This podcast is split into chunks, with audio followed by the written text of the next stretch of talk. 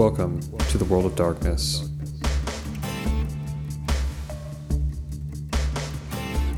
This is Bay Area by Night, a Vampire the Masquerade Chronicle.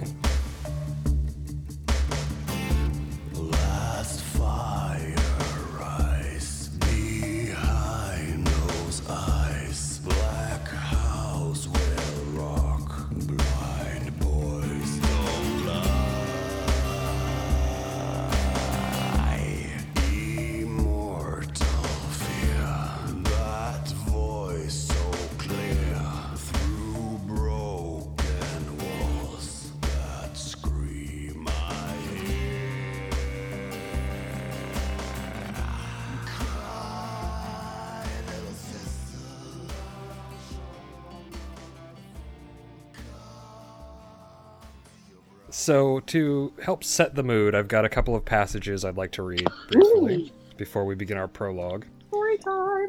A reading from the Chronicle of Shadows. Resist, resist, their path disregards hunger, blood, and body. Trust not the ones with bright eyes towards the dawn. Remember always, it is the dawning that brings your death. A reading from the Chronicle of Secrets. Quiet!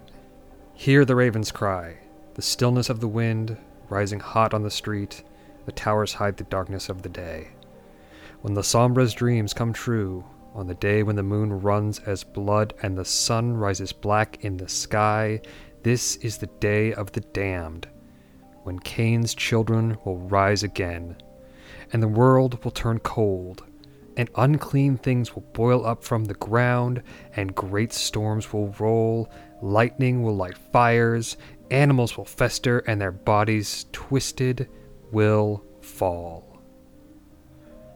So too, our grandsires will rise from the ground.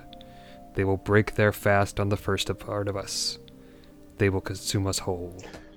Sounds like a hot date. So, our story begins with a brief prologue. Not set in the, the Bay Area, but a couple hours south in the college town of Santa Cruz. Whoa. It's about 4:30 in the morning. It's cold, the wind is blowing, there's a fog rolling in off the ocean. And there's a figure standing outside of a house at the end of a very very far out private lane. The house is nice, expensive, has a beautiful view of the ocean. The figure standing in front of it doesn't seem to be affected by the cold. Probably because he's dead. Burke, you are that figure standing in front of that house. Could you please describe yourself and what you're wearing this evening? I'm Burke Devlin. I am a death rocker. Uh, that is my mask. I'm, uh, if if I'm stalking in the night, be wearing my uh, my scene clothes, which is traditionally black jeans and leather, a graphic T-shirt, probably with something with black and white with bones on it, All right. and uh, my quite pale and fair, angular features, and the death rock hair, Okay. about as as big as I as big as it'll allow, my hair product will allow. All right. Love it. So, Burke, you've been standing outside of your house for about a half an hour now. You're getting tired. You can feel the dawn approaching quickly. You know it's off about about a half hour or so. And you'd really, really rather be inside asleep. But about half an hour ago, you got a text message from Mr. Shadow telling you to wait outside. Now, of course, this isn't how your night how your night started, of course. As the sun set over Santa Cruz and bathed the boardwalk and its random passerbys and the, the dying embers of the sun, you rose and you woke up finding a note sitting on your bedside table from Mr. Shadow. Now, this is not an uncommon occurrence. Mr. Shadow frequently will come by and leave notes for you in your house, but it's never not deeply unnerving to find something from Mr. Shadow when you weren't expecting it. Well, when Mr. Shadow calls, he really makes an entrance. Exactly. What what is it this time? So the note, as you are aware, told you that you need to go to Oakland to meet the ba- the mayor, the mayor, the Baron of Oakland, as you have business in the Bay Area. The exact details of said business were very vague, only that you're looking for a troublemaker. About 15, 20 minutes later, after you read your letter, you received a text message from a Dr. Robinson. The text message reads, Hi, Burke, smiley face emoji and waving emoji. Oh, Heard you're going on a trip. Have fun in the have fun in the city. Make sure you pack warm. Frozen face emoji. Your ride will arrive before dawn. So, go ahead, Burke. I'll, I'll text him back. Well, you my parole officer. Later, later, Doc. You receive a simple LOL. Thumbs Now, up. all right. I'm going to ask you a couple of questions, and this will basically roll you through your night up until 4:30 when we pick up back with you. So, first question: Did you visit the temple tonight? I always visit the temple. Okay. Second question: Did you feed while you were there? I took some pleasant some pleasantries. Yes. Okay. Third question, and this is the one that I I'm almost certain I have the answer to, but I'm going to ask it anyway. Did you visit or check in on Liddell? I had one of my ghouls take care of it tonight. Okay. So Like- one of your ghouls went to check on her? Yes. Okay. Did you visit anyone else personally before you went home? Uh, no, I I needed time to meditate on things. Okay. Excellent. So that brings us back to where we are now. As I said, about 4 o'clock, you received a, a text message from Mr. Shadow telling you to wait outside, and you have been doing so for the last half hour. You're incredibly tired. It's been a long night. The feeding went well. Things are going well at the temple. You're waiting to hear back from your ghoul about Liddell but everything is more or less in order as much as it can be before you leave. As things are getting closer to 445, 450, you're starting to feel the dawn creep up on you. It's making you incredibly tired. Now, you're safe where you're at. The the location of your house is shielded enough from the sunlight that you could theoretically fall asleep dead right there on the on the sidewalk until about mm, noon or so and be fine before the sun actually hits you and turns you into a crispy pile of dust. I'd I'd risk such a such a thing for my sire, anyways, if he asked it of me. Very good. Way nicer than I am. Now, For for now. as you're standing there waiting, you hear off in the distance what sounds like music, but you can't quite make out what it is. It's just very loud. And then over the horizon, you see two pairs of lights coming down the road towards you, and the music starts to get a little bit more clear, and you realize it's Limelight by Rush. And it is blasting fucking loud. And it's just Geddy Lee singing his heart out out there. I will choose freedom. Let's start tapping my finger. Dun, dun, dun, dun. What is it? Uh, yeah. So the as the the lights approach you, you notice that it's a 1970s vintage era black Dodge van. It's coming very fast. It's coming down towards you, and the music gets louder and louder. It makes a hairpin turn, to a screeching halt right at the curb next to you. You notice on the side of the, of the van, there's a wizard painted on it in a purple robe. The wizard is casting fire with one hand and holding a bong in the other. I love everything about that. The music goes down to a dull roar and then quickly off, probably because it's been the knob turned very quickly and the engine cuts off shortly after. You hear the driver's side door open and then shut, and a moment later, you see a face you recognize. He's about five eight, long but thinning blonde hair, very thin. Looks like an ex- looks like a junkie because well, he's an ex junkie. Skin leathery from years in the sun. His name is Charlie. He's dressed in a pair of beat up jeans, got a flannel t shirt on, or a flannel shirt over his t shirt, and he's got a big beard. Bears a striking resemblance to that, that wizard on the side of his van. As he comes around the side, he says, Oh man, hey Burke, I'm so sorry it took me so long, man. You know, I came out here as quickly as they told me to. You better take it easy on that eight track. You might have to update to a cassette soon. He laughs. Oh, hey, yeah, hey, man, I can't, I can't help it, man. It is what it is. Now, you know Charlie from what? He's one of Doctor Robinson's stars, as it were. A former heroin addict.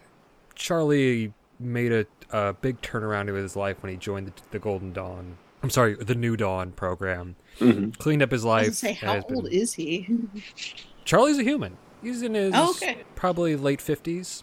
I suppose he could be new reformed Order of the Golden Dawn. But anyway, Is he aware of our? Uh, He's aware enough. He's not a ghoul, but he knows what's going on, and because of what Dr. Robinson helped him do in kicking his habit, he's willing to let a lot of things slide and just kind of let it be.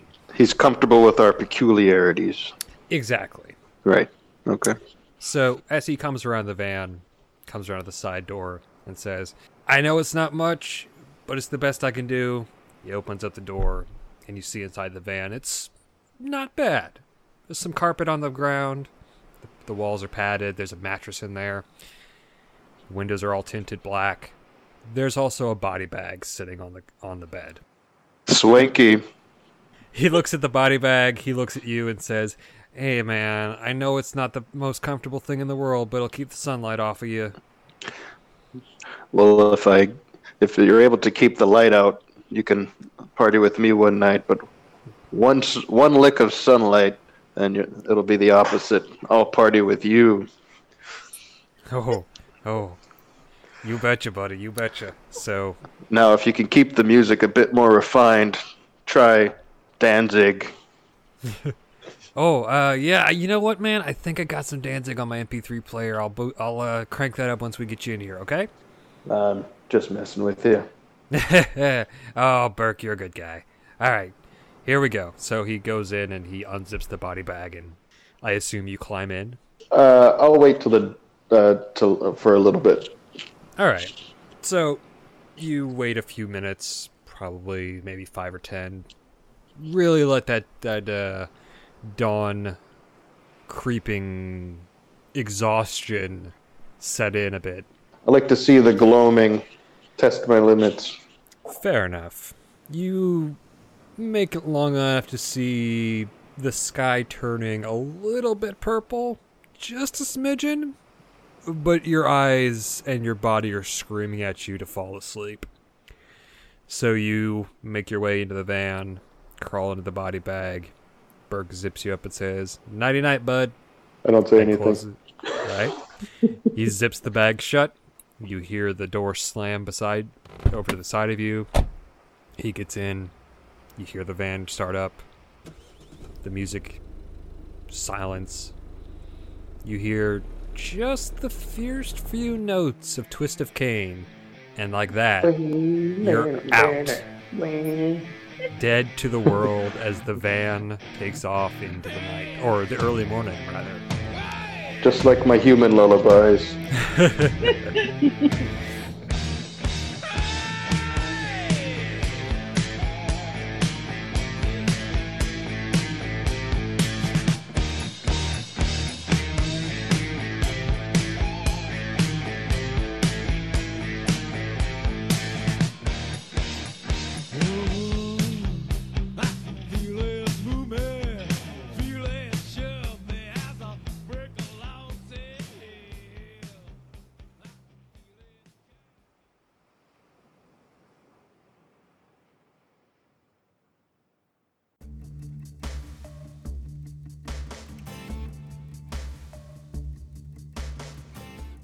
ongoing chronicle is Bay Area by Night. This is chapter one, Strange Days.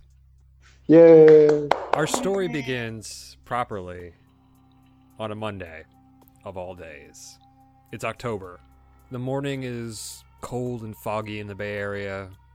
The mortals of the, the world are going about their business, getting up for work, going to school, doing whatever it is that they do. The fog burns off by the midday. Temperatures don't really rise much above 70 or so.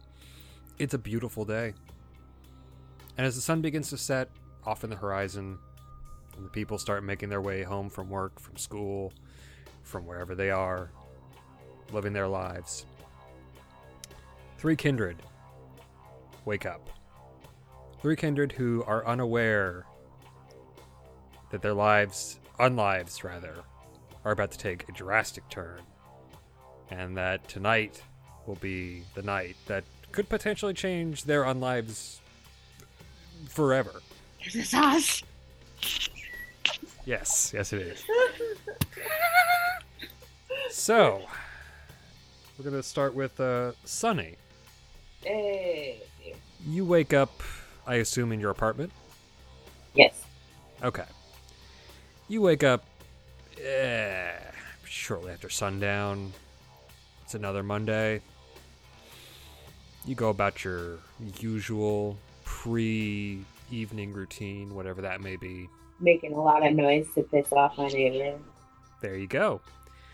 Your phone buzzes. It's a text message. It's from a Baron James Bell. Now, this is not uncommon or unusual for you. You've done, you do work for the, the Baron regularly. He uh, owns or has an interest in basically every club in Oakland. And as you typically are a bouncer, he tends to be the one who's inadvertently paying your, your checks. Right? The text reads Sunny, come by the North Pole as soon as you can, with a rose emoji at the end of it. Now, you know, having worked for the Baron for a couple of years now, that if he's sending out a rose emoji, this is kindred business. This isn't just the usual, hey, I've got a job for you. This is something special. What would you like to do? Uh, I text him back, uh, tell him I'm on my way. All right, excellent.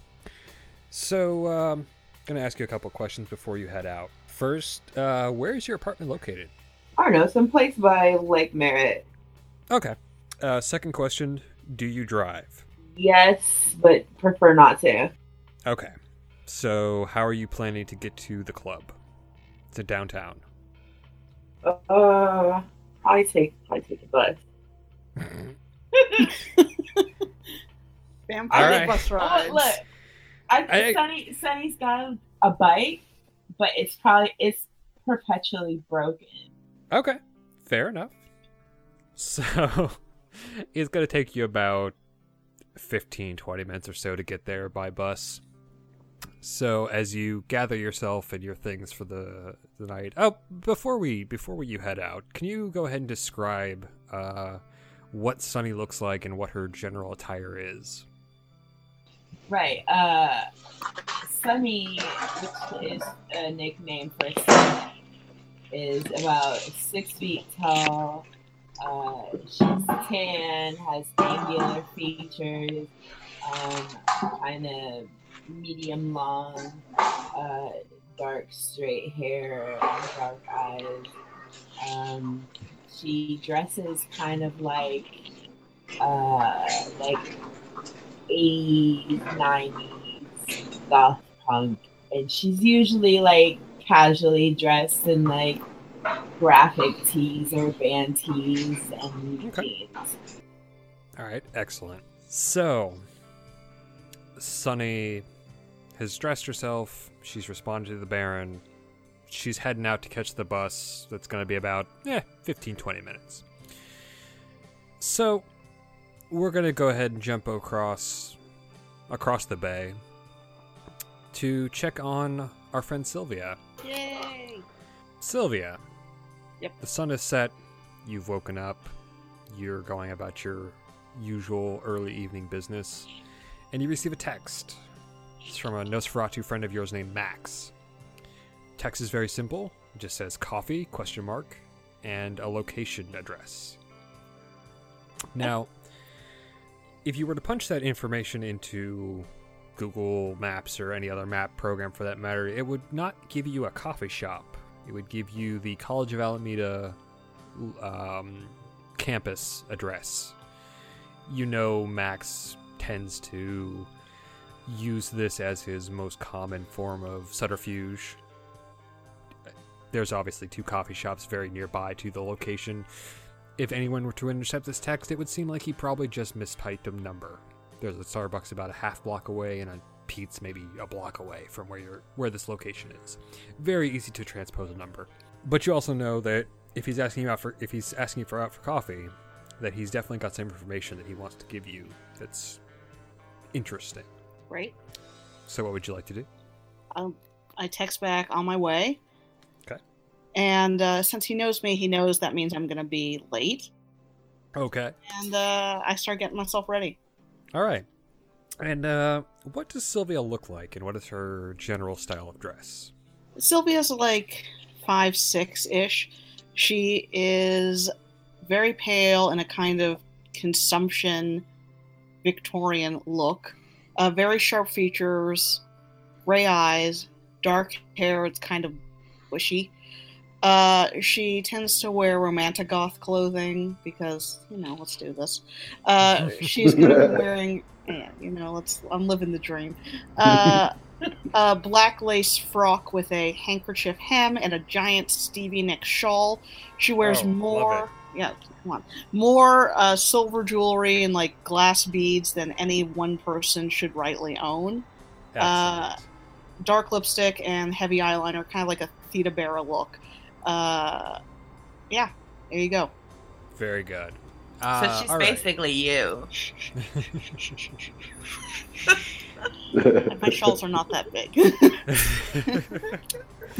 All right. So, two questions, uh, or actually, no, that's that covers one question. Second question: uh, How are you planning to get to Alameda? I am going to take a cab. Okay, fair enough. So your cab ride's going to be about half an hour or so. So we're going to go ahead and jump around in time just a smidgen. Burke, when you awoke this evening, you were still in a body bag. Uh, This- was I being jostled around? Oh yes, a little bit. Actually, when you woke up, the the van wasn't moving; it was idling, and you could hear what sounded like Dio. You couldn't tell if it was Black Sabbath with Dio or just Dio by himself, but it was definitely Dio singing. You could also vaguely hear some kind of conversation between Charlie and somebody else, but yeah, you couldn't really tell who what was going on.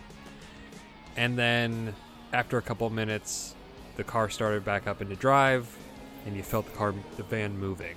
The van carried on for a couple more minutes, comes to a stop. You, you can hear the music turn down a little bit, and then you can feel Charlie shuffling around at the back of the van, and the zipper slowly moving down from the body bag. And there's Charlie looking down at you.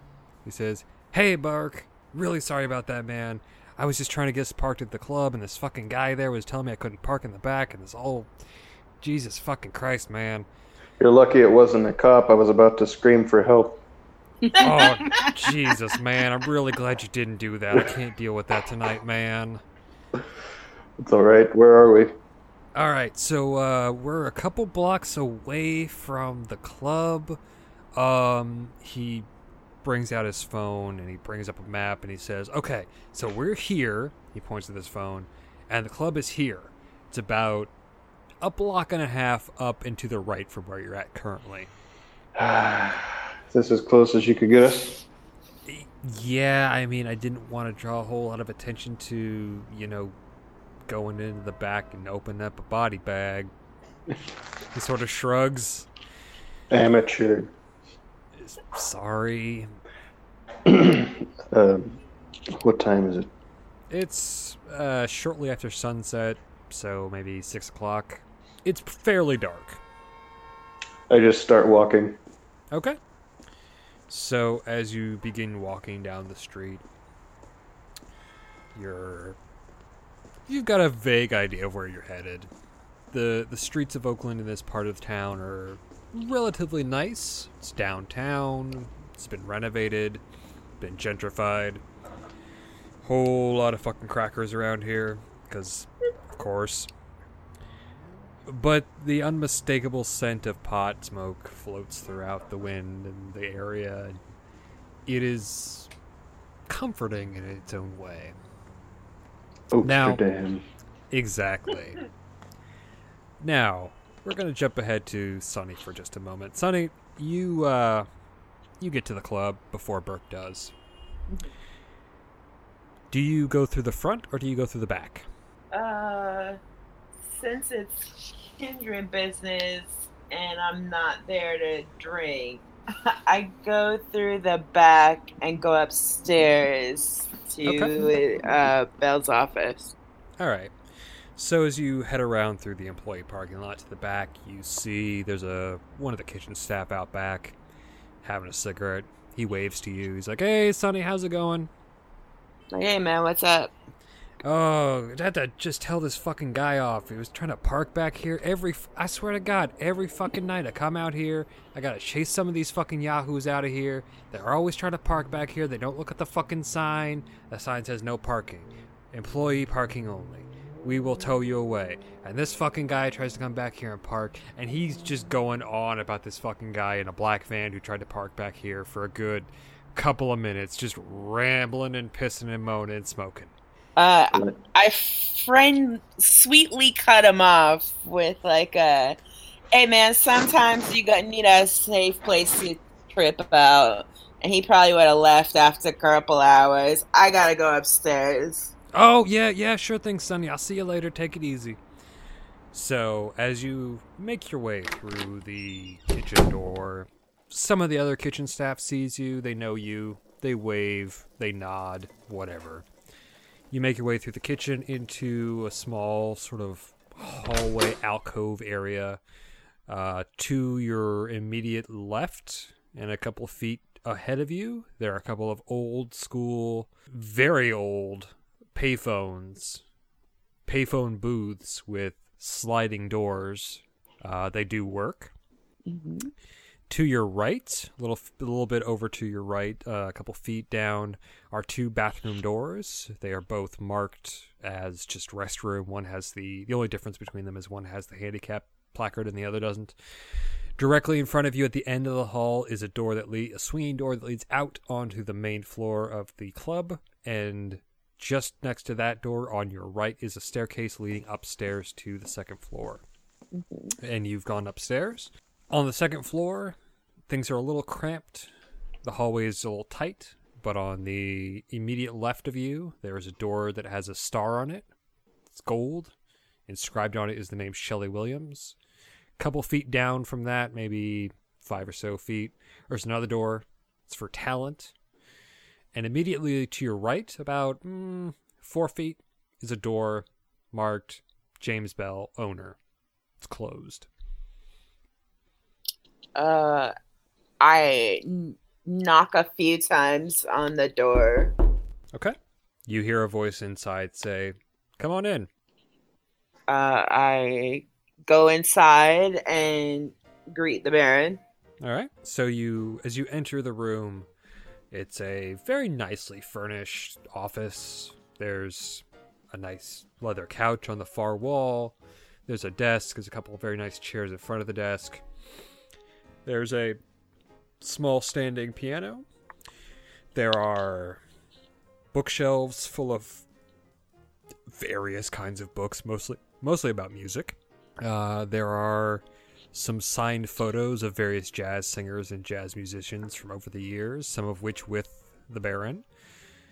And behind the desk, a big mahogany, beautiful desk, polished, with a computer to the far right, a phone on the left, and a small wooden polished box next to the phone.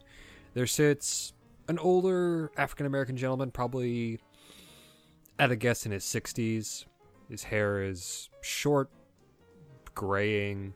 He's got a bit of a goatee. Very warm smile, and he says, Sonny!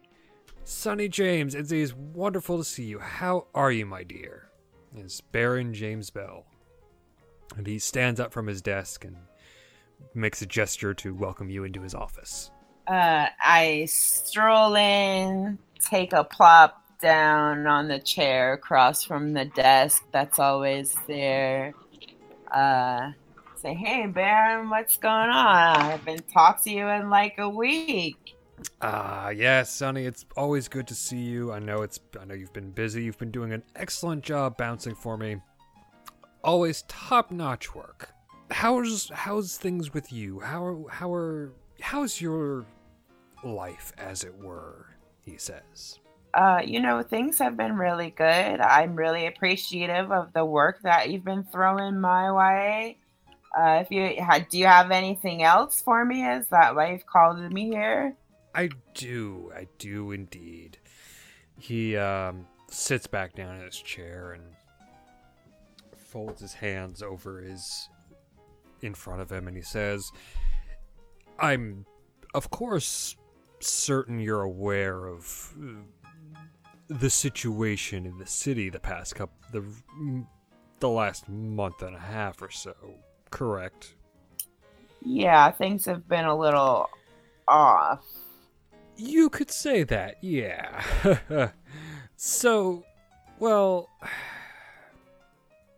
he leans back in his chair and he seems to be thinking for a moment. He begins to speak again. Sonny, it's. I have a favor to ask. It, not so much a favor as a job offer. We've got, uh. Well, to put it bluntly, we've got a a friend coming into the city shortly. Presently, he looks at his watch and kind of gives it an eyeball and says, "I assume very soon." He's an out of towner. He's got some business here. I owe it someone he knows a favor. You know how it can be sometimes. Business, it is what it is. Yeah, for sure. What do you need from me? Well, I need you to keep an eye on him. I mean, I'm giving him. Uh, and he kind of slumps a little bit and kind of pinches the bridge of his nose and sighs. And the favor. The favor called in is kind of big. I didn't ask too much. I didn't ask too many questions about what exactly this business our friend has in in town or in the area, but a favor's a favor. He's being granted. Uh, I'm giving him domain at a haven within the city. Oh shit. Yeah, like I said, a favor's a favor. Right. I don't want to say that I don't trust Malkavians, because that's rude. I understand.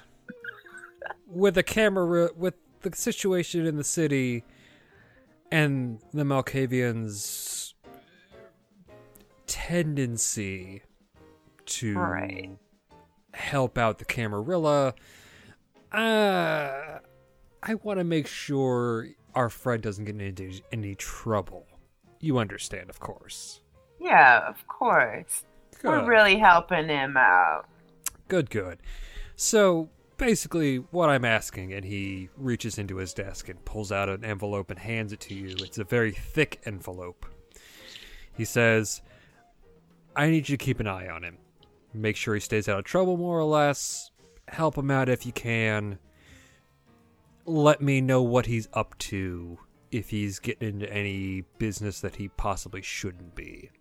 And he hands you the envelope over and you can tell by the weight of the envelope that it is very filled with cash. If you were to open that envelope, you would find about 10 grand in cash. Sweet. Uh, I take the envelope, but don't open it and just put it in my jacket pocket. I All right. trust that the money's there. Excellent. No problem, Baron. I got this. Thank you for trusting me with this. Where do I meet this guy? And what do I tell him? Well, Sonny, that's the thing. He's going to be meeting me here and like I said, presently. So once we wrap up our little meeting here, I'll walk you downstairs. You can wait for him there.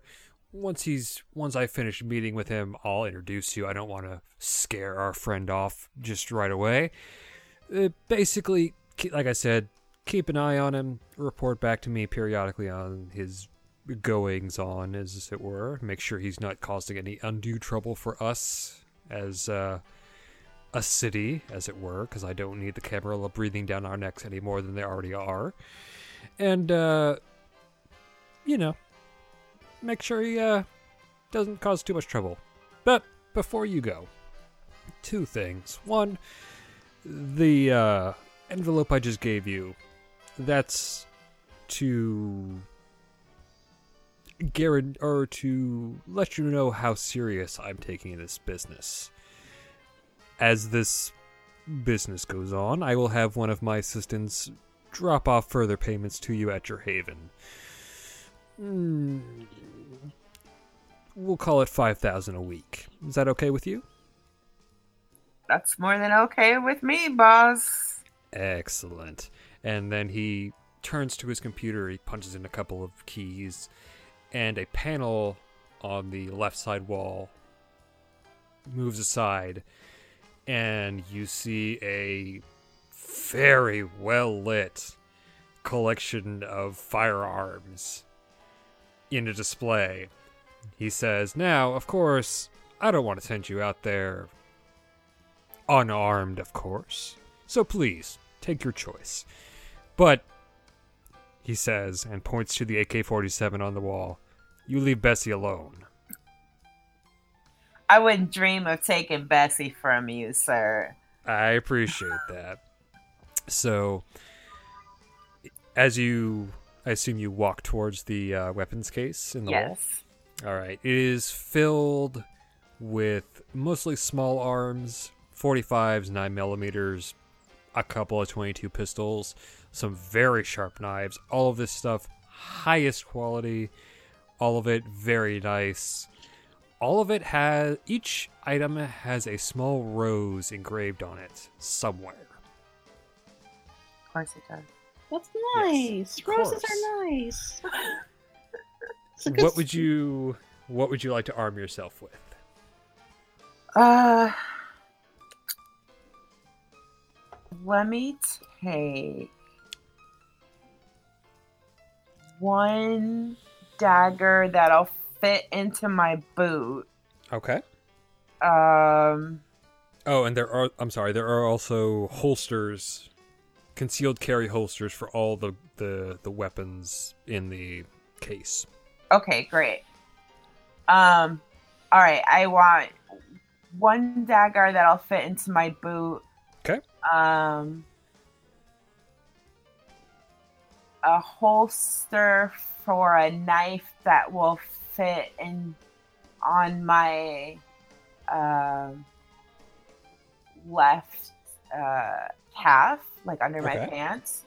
All right. Um, and a holster for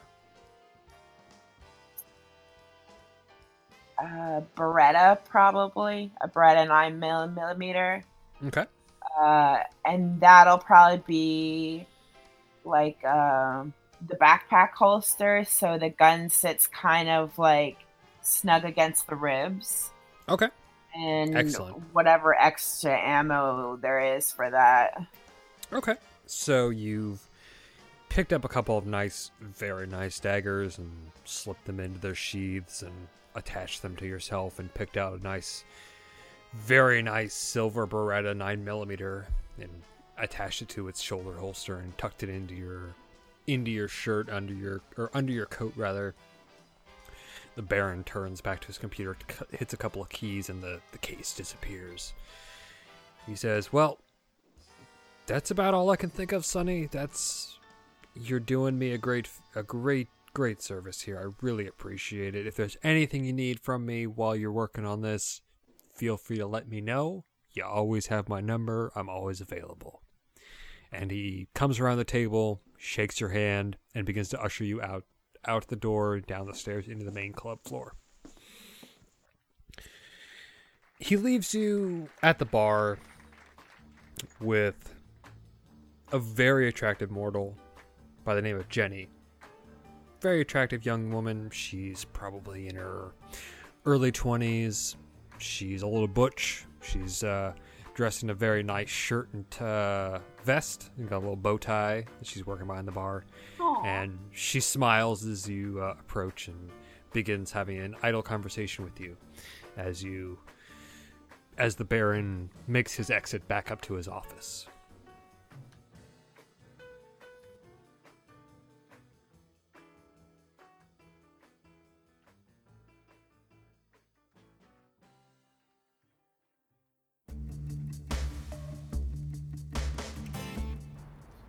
Sylvia, Yes. You've, uh, your cab or Uber, whichever it is, has arrived and dropped you off outside the College of Alameda campus. Oh, one thing. Yes. Yes, as we were driving, I, I freaked out and said, "Stop! Stop! Stop!" I got Okay. outside the CVS. I ran in. I bought a journal, pen, and I spent the ride composing a crossword puzzle for my dear friend Max. I want him in a good mood. The answer- The answers to the crossword puzzle all had to do with one of um, the child ballads. So Very I have that ready for him when I get there. Excellent. All right.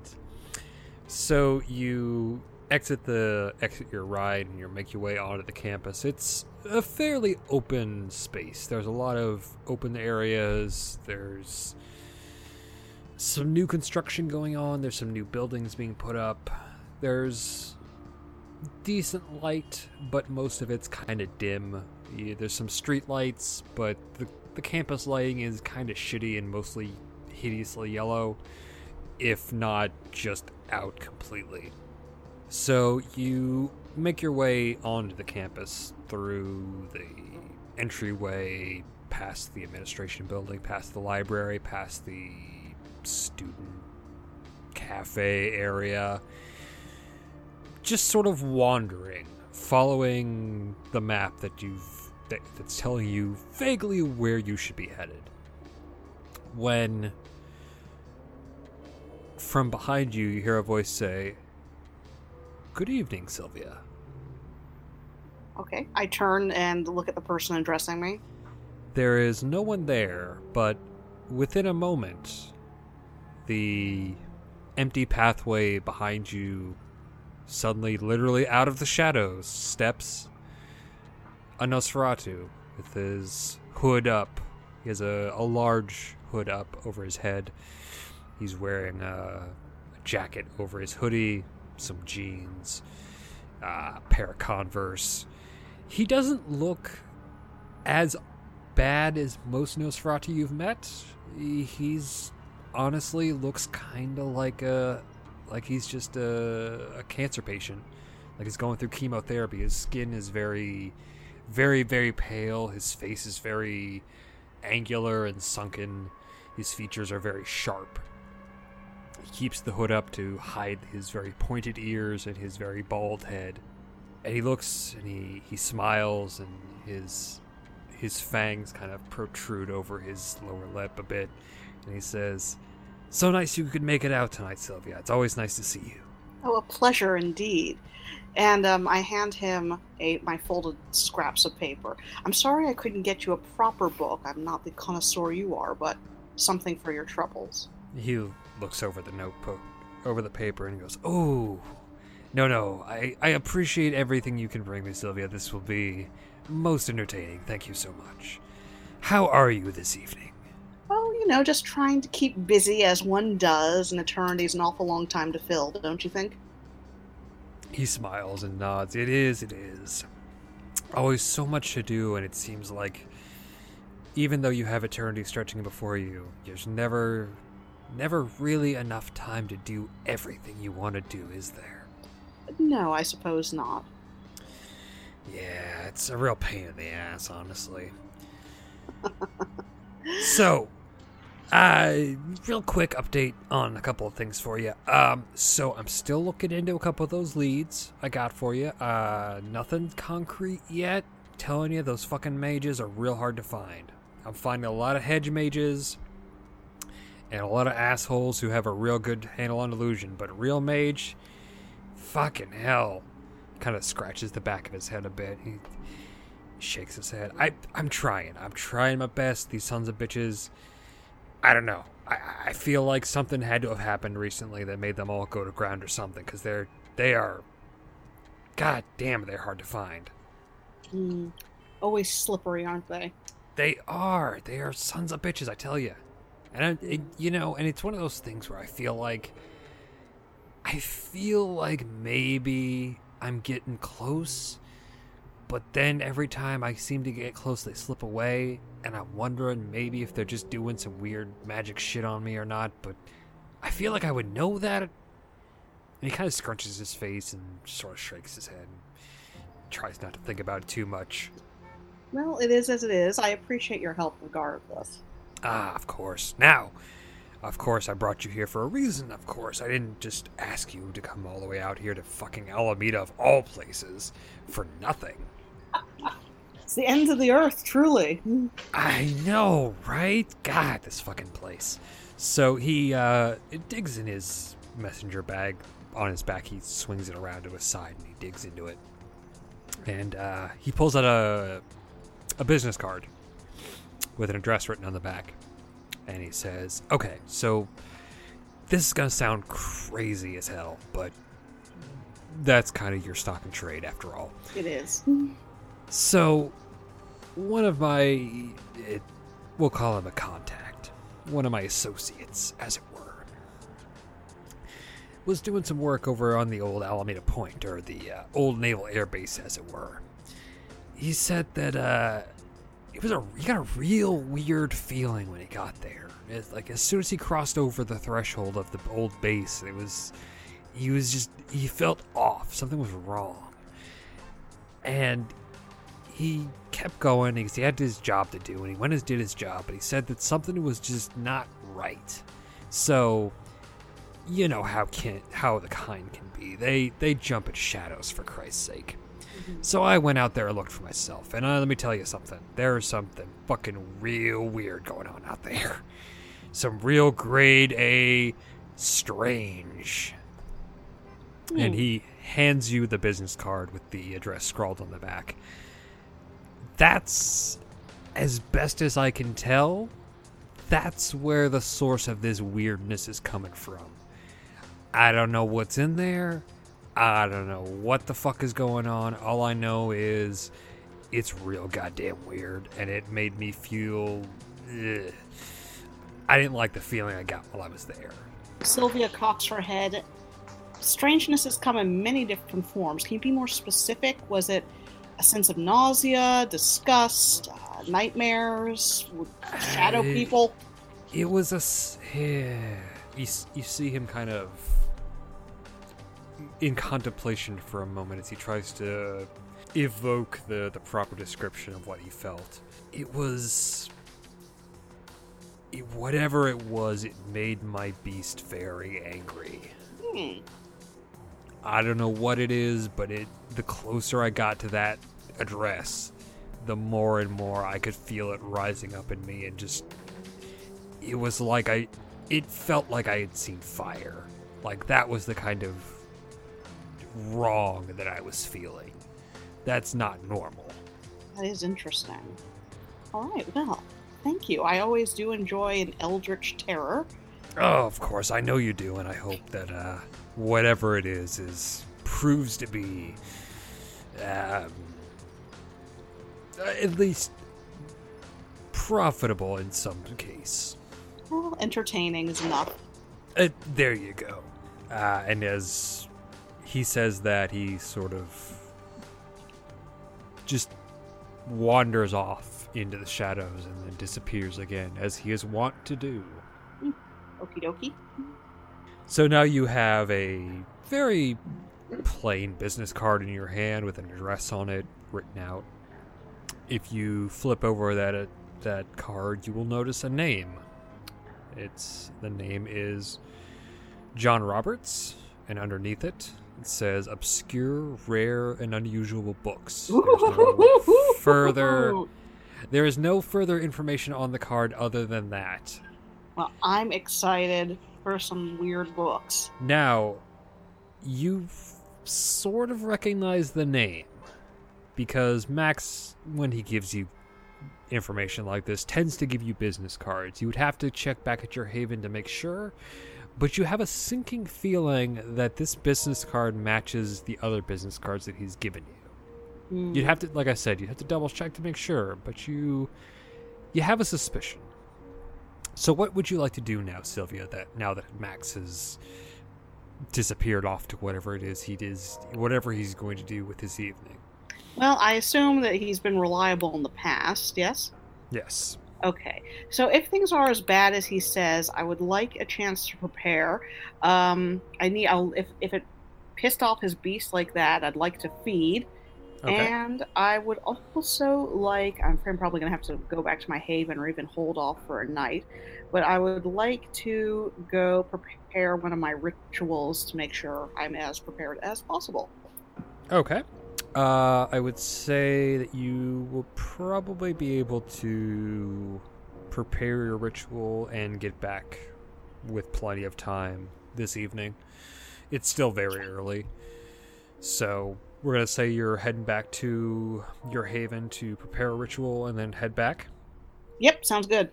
All right, excellent.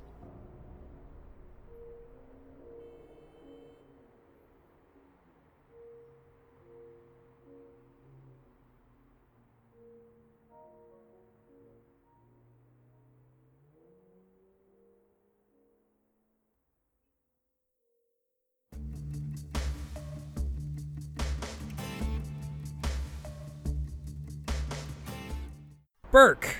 At, at attention. Excellent. So you've made your way down the streets. You got a little lost. Charlie's directions uh, weren't great. Oakland's a big place. Downtown's a little confusing. Blocks are a little awkward at times. But you make your way. You see a lot of kin- you see a lot of kind milling about, going about their business. People heading out for a, the odd Monday night uh, entertainment. But you finally make your way towards the club. And to the right of the club, on the corner, there is a Starbucks. To the left of the club is a small bookstore. And right in between these two buildings, the Starbucks and the bookstore, there is a doorway and a very nice blue awning navy blue awning that hangs over and is bolted to the concrete below by two pillars in the sidewalk. And there is a gentleman in a very nice suit standing outside of this doorway. Uh, he seems to be not particularly paying attention to anything, but watching everything carefully.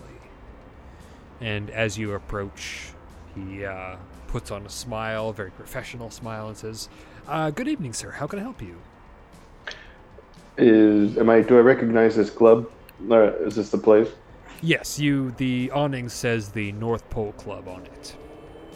Okay. Is he human? As far as you can tell, yes. Okay. I uh, I'm gonna stare right into his eyes and dominate him, Okay. and I'm just going to say, "Forget." And uh, ideally, he will only remember seeing uh, me at the end of the block and then disappearing after that. And I walk into the club. Okay. The doorman, his eyes glaze over for a moment as you pass through the doorway, and he shakes his head and blinks his eyes and is very confused for a moment. He's not entirely sure what just happened, but it, it, it's fine. It's fine. It, whatever it was, it's fine. So as you make your way into the club, there's a small alcove area that you've walked into. There's a coat check, and then there's a curtain just directly ahead of you that leads onto the main club floor. There's also a uh, a young woman behind the coat check counter, fiddling about with something behind the uh, desk area. I, I glance over, but I just walk straight into the club area. Okay. So you step out into the main floor of the club. There's a very large main floor area. It's filled with tables. Not, none of them are particularly filled yet. It's still early enough in the evening. It's about mm, seven ish. So the people, the kind of the city, as it were, have yet to make their way into this into the club, and it's still it's a Monday, so you know. To your left, there is a bar. There is a very attractive young African American woman behind the counter. She is dressed very smartly, wearing a button-down shirt, a bow tie, and a uh, nice vest. She seems to be talking to another very attractive woman at the at the bar. The uh, main floor leads out onto a railing area and a small staircase that leads out to a small dance floor and a and a stage in the corner. And to the far left, off to your yeah, off to your far left, there's a door, swinging door. What would you like to do? Um, does it look like there's an office, or is it kind of The just- swinging door is the only other door besides the entrance in this room that you're in, besides besides the bar area. you know? I'm just going to uh, find a table uh, away from the bar area, and just kind of mill about and look around and wait for somebody to come to me. Okay, fair enough. So there's you stand out very obviously within this jazz club. Uh, not only because there's nobody really in here except for Sonny and the bartender, but also because you're dressed like a death rock dude from the 80s. So, This amuses me. Yes, and there's some very quiet jazz in the background playing. The band hasn't taken the stage yet. The the, the patrons haven't come in yet. And uh, from the swinging door to your far left, a very very beautiful, very pale, red-headed woman in an evening gown comes walking out. Her eyes are very very brilliant green. And she immediately catches sight of you and walks towards your table. Are you the one taking music requests? I have one. She looks you up and down and doesn't really respond. She just sort of gives you a withering look and almost looks down her nose at you and says, Who are you supposed to be? Is this uh is this is this uh were you, ex- were you expecting me? Sorry. That depends. Who are you again? Well, uh, I go I guess Burke is, is, is a name I, I go by. She looks you up and down again. Seemingly no no no reaction to your name and says Are you here to see Mr. Bell by chance? Mr. Burke? Sure. Ah. okay. Is he this way? I just start walking. Uh, she very deliberately but not aggressively grabs the back of your shirt and stops you and says, Ah, let me take you to meet Mr. Bell. One moment. And she keeps a firm grip on the back of your shirt as she leads you through the swinging door and up the stairs. I don't resist. Very well. She leads you into the office. And Mr. Bell looks up from his desk and goes, Oh, Shelley! I. Who's your friend with you there? And she looks at him and then looks at you and doesn't say a word. Do I know his name? You know his name is Baron James Bell. Okay. Uh, so I just before she can respond, I say, Lord Baron, I am here at the bequest of my sire, uh, Mr. Shadow. Uh, good evening. I am Ah. Burke. I am Burke at your disposal. Mr. Devlin, please have a seat. He motions towards the one of the to the chairs in front of his desk. I do a little curtsy to the, the lady and I walk to the chair and sit down. She gives you the most withering fucking glance you can imagine. She is so unimpressed with your bullshit. It's not even funny. She she is staring fucking daggers into you. And she exchanges a look with the Baron, and he gives her almost an imperceptible nod. And she exits the room and closes the door. I'm terribly pleased with myself, but I'm not trying to be sassy to the to the Baron. I'm uh, trying to be. I'm trying to have some sort of uh, some semblance of etiquette, but I literally have none. Fair enough. Now, the very attractive woman you just spoke to makes her way downstairs and makes a beeline to Sunny, who she walks up to and says, Who the fuck was that miscreant who just walked into my fucking club? Oh, you mean the cockatiel guy? Yeah, what? Who? Who the? Who the fuck does he think he is coming into my club like this? It's Death Rocketoo, okay? She is furious. You can see, just she is so angry about the disrespect that she's just been shown. You look really pissed. You should uh have a drink or something. She glares at you for a moment, takes a moment to compose herself because this is unbecoming of a Toreador. And she takes a she takes a very dramatic sigh and says, "I'll be in my dressing room if anyone needs me," and wanders off back to her dressing room. Catch you later, Mae West. She she she doesn't loves that. stop, but she does turn her head slightly at that remark. And you can tell by the way she continues walking after that remark that she kind of appreciated that you were that she kind of appreciated the remark even though she hates to admit that she appreciates that remark. now, Burke, you are standing in the Baron's office. What would you like to do? Would you like to take a seat, or, or do you want to wait for the Baron to offer you a seat?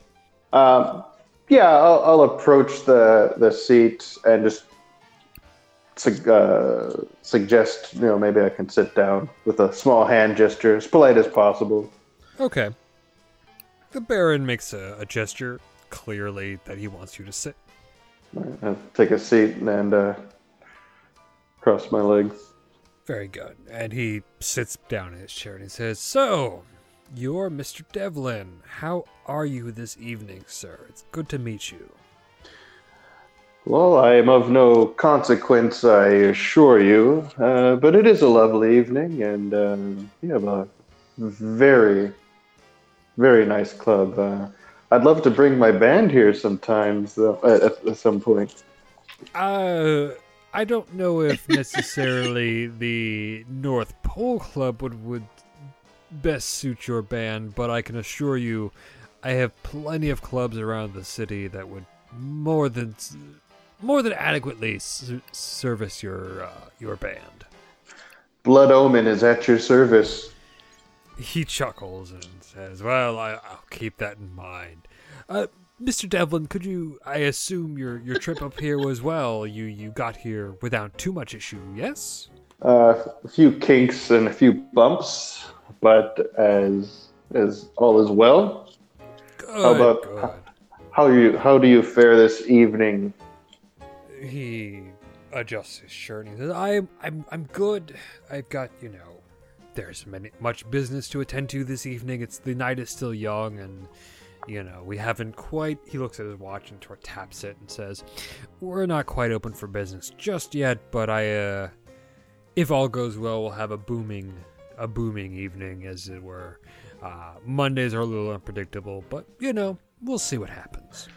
Well, I say I appreciate you uh, allowing me entry and uh, hopefully protection in your wonderful city. It's nice to roam streets where I'm not the weirdest guy walking around.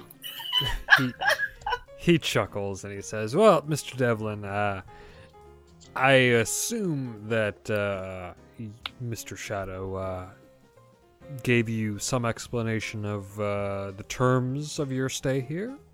Did he not?" Afraid not. I he, I I am called and I follow.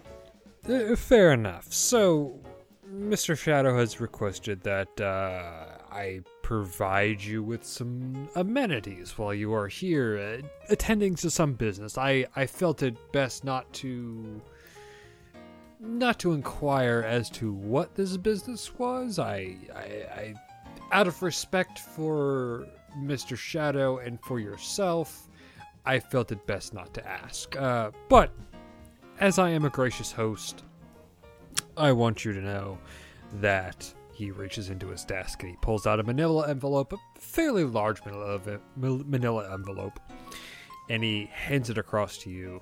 It's got some weight to it. He says, This is the keys to your new haven, as well as a vehicle, because I'm sure you will need it. Uh, I understand you have business here within the Bay Area. I also understand that this business may take you outside of my domain.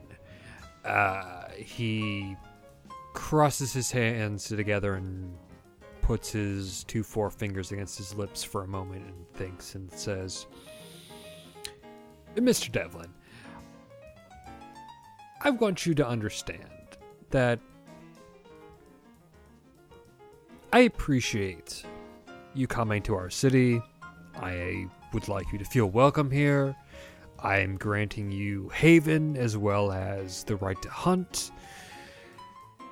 Uh, but you must understand, as I'm sure the news has reached you, uh, things are uh, complicated with the Camarilla in San Francisco, as you. May or may not know. Hmm, I I know little.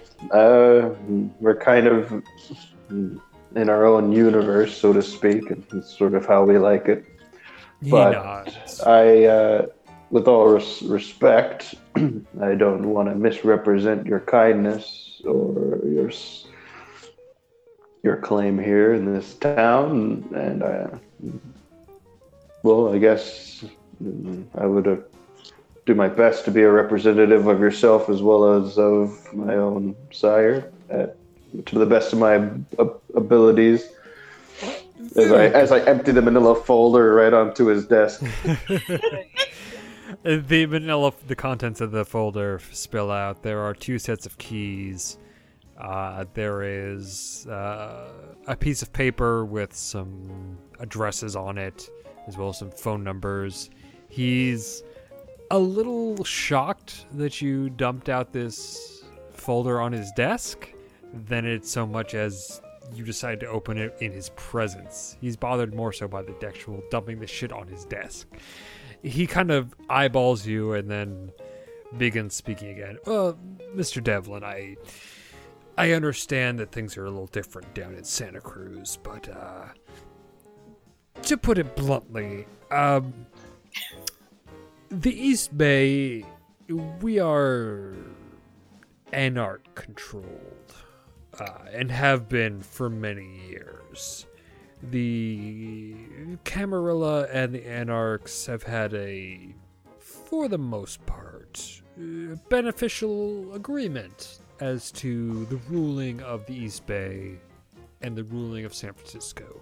However, and his, you can clearly see his face darkens a bit as he begins to say this.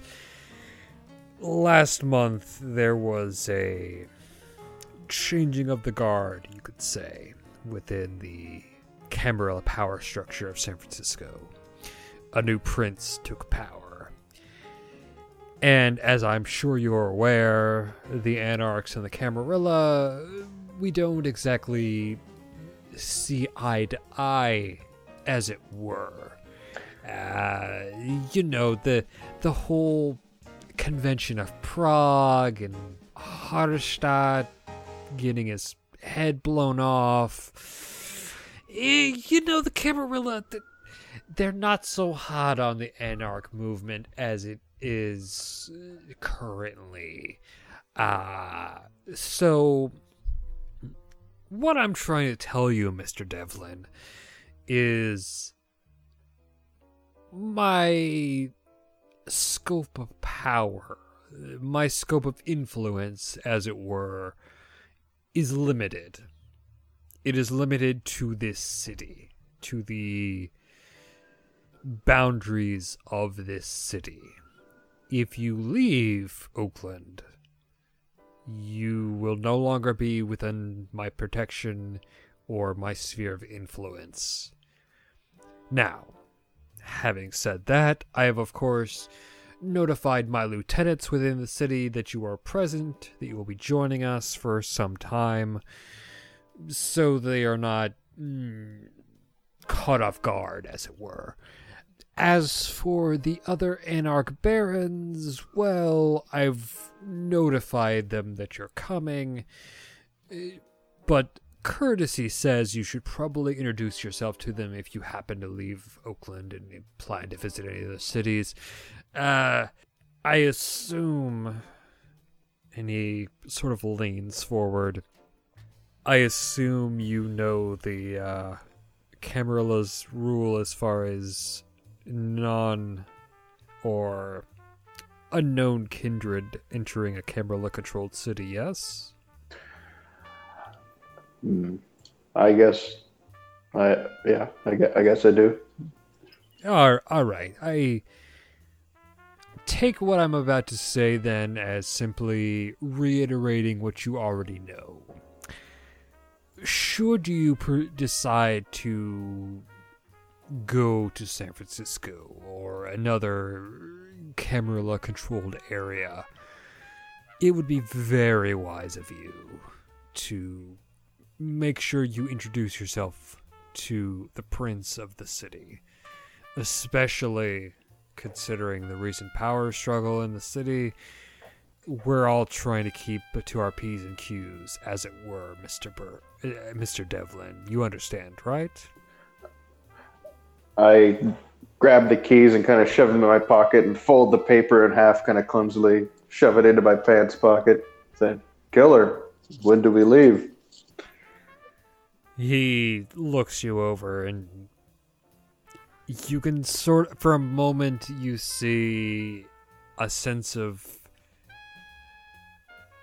frustration and just what the fuck have I got myself into cross his face and then just as quickly it's gone again and he says, "Well, Mr. Devlin, as I said, to be on the safe side for your benefit, for my benefit, for Mr. Shadow's benefit, for all of our benefits. If you decide to leave the city and visit another, and I do recommend you visit San Francisco, it's a beautiful city.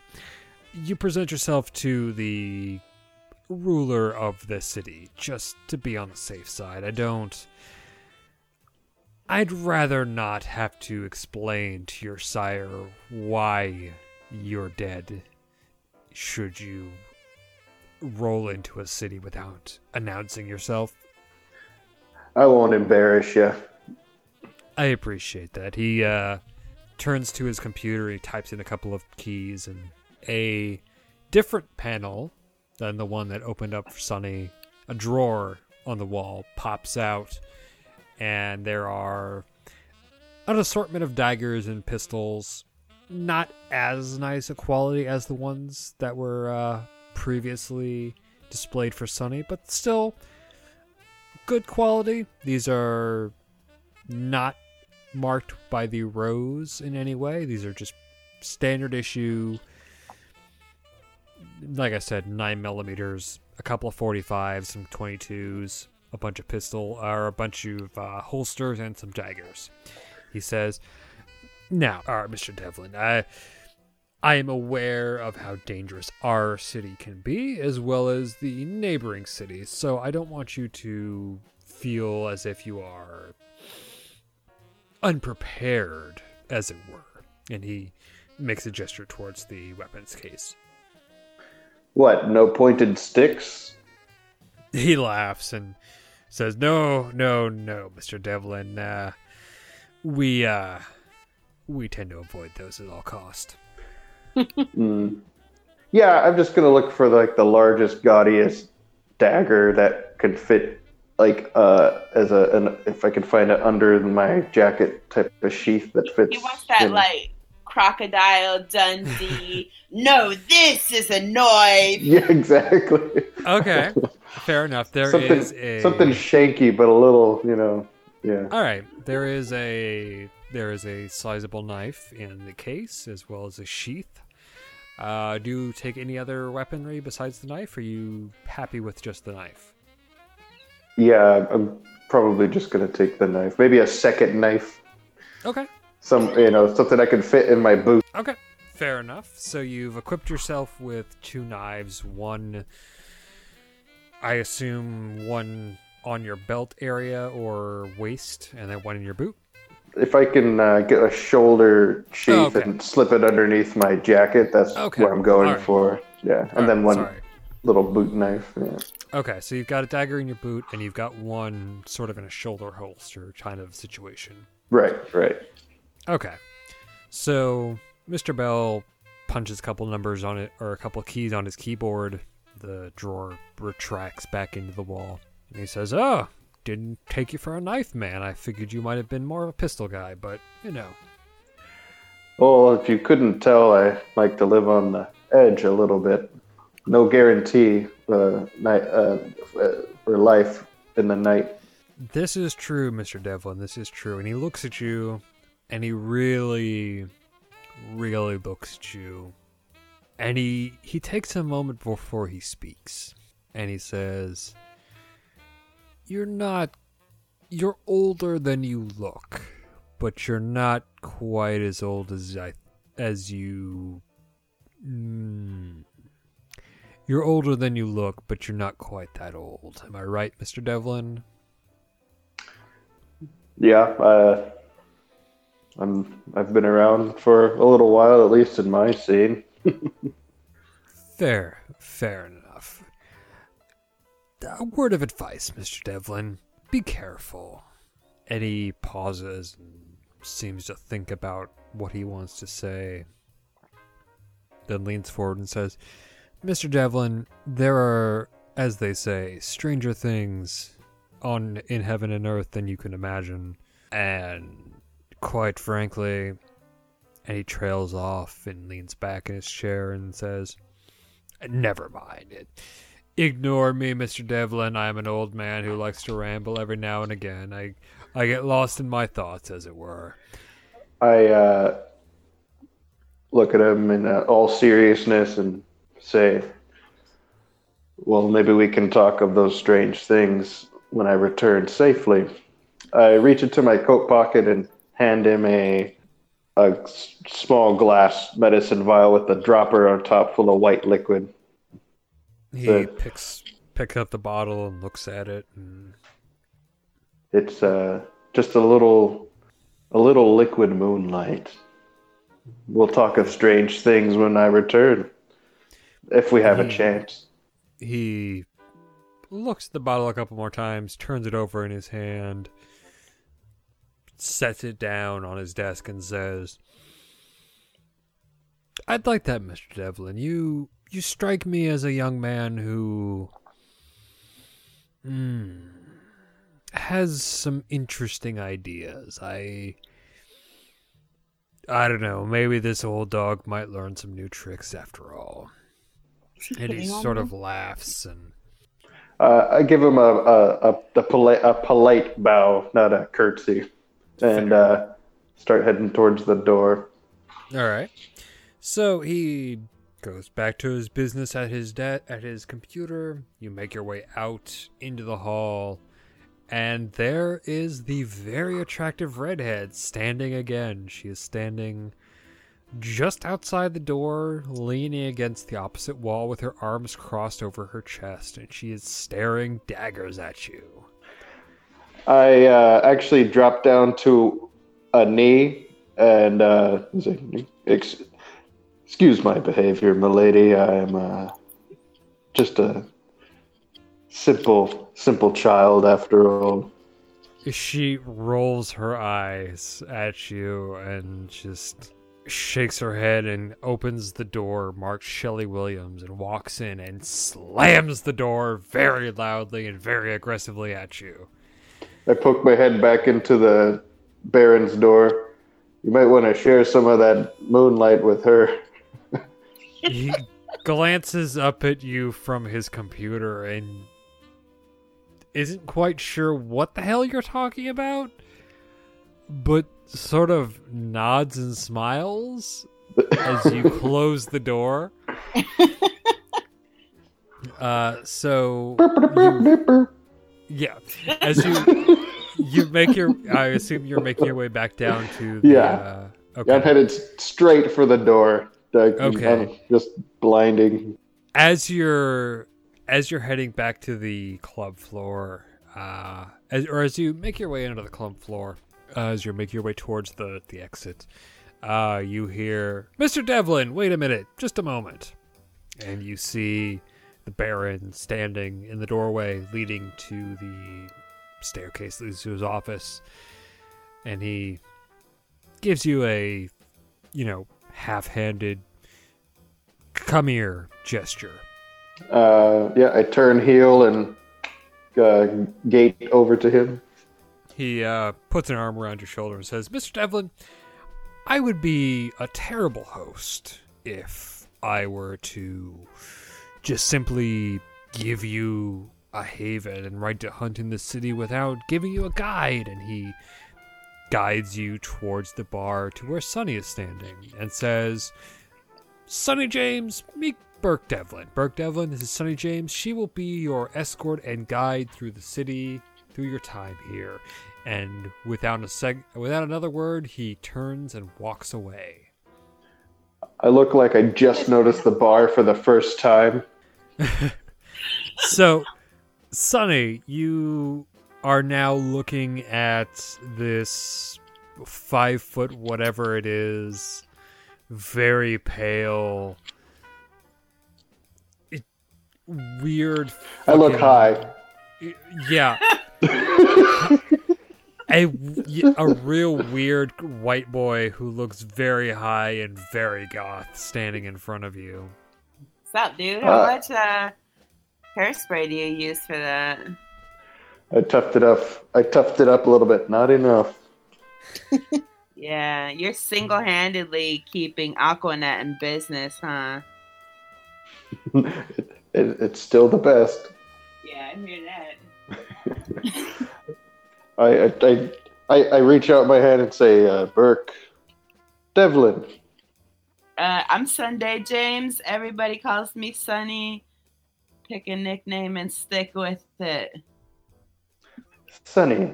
Sunny. I like it. Yeah, it's ironic. That's how I come to be this way. I don't understand, but I pretend like I do. That's that's how I go through life, my friend.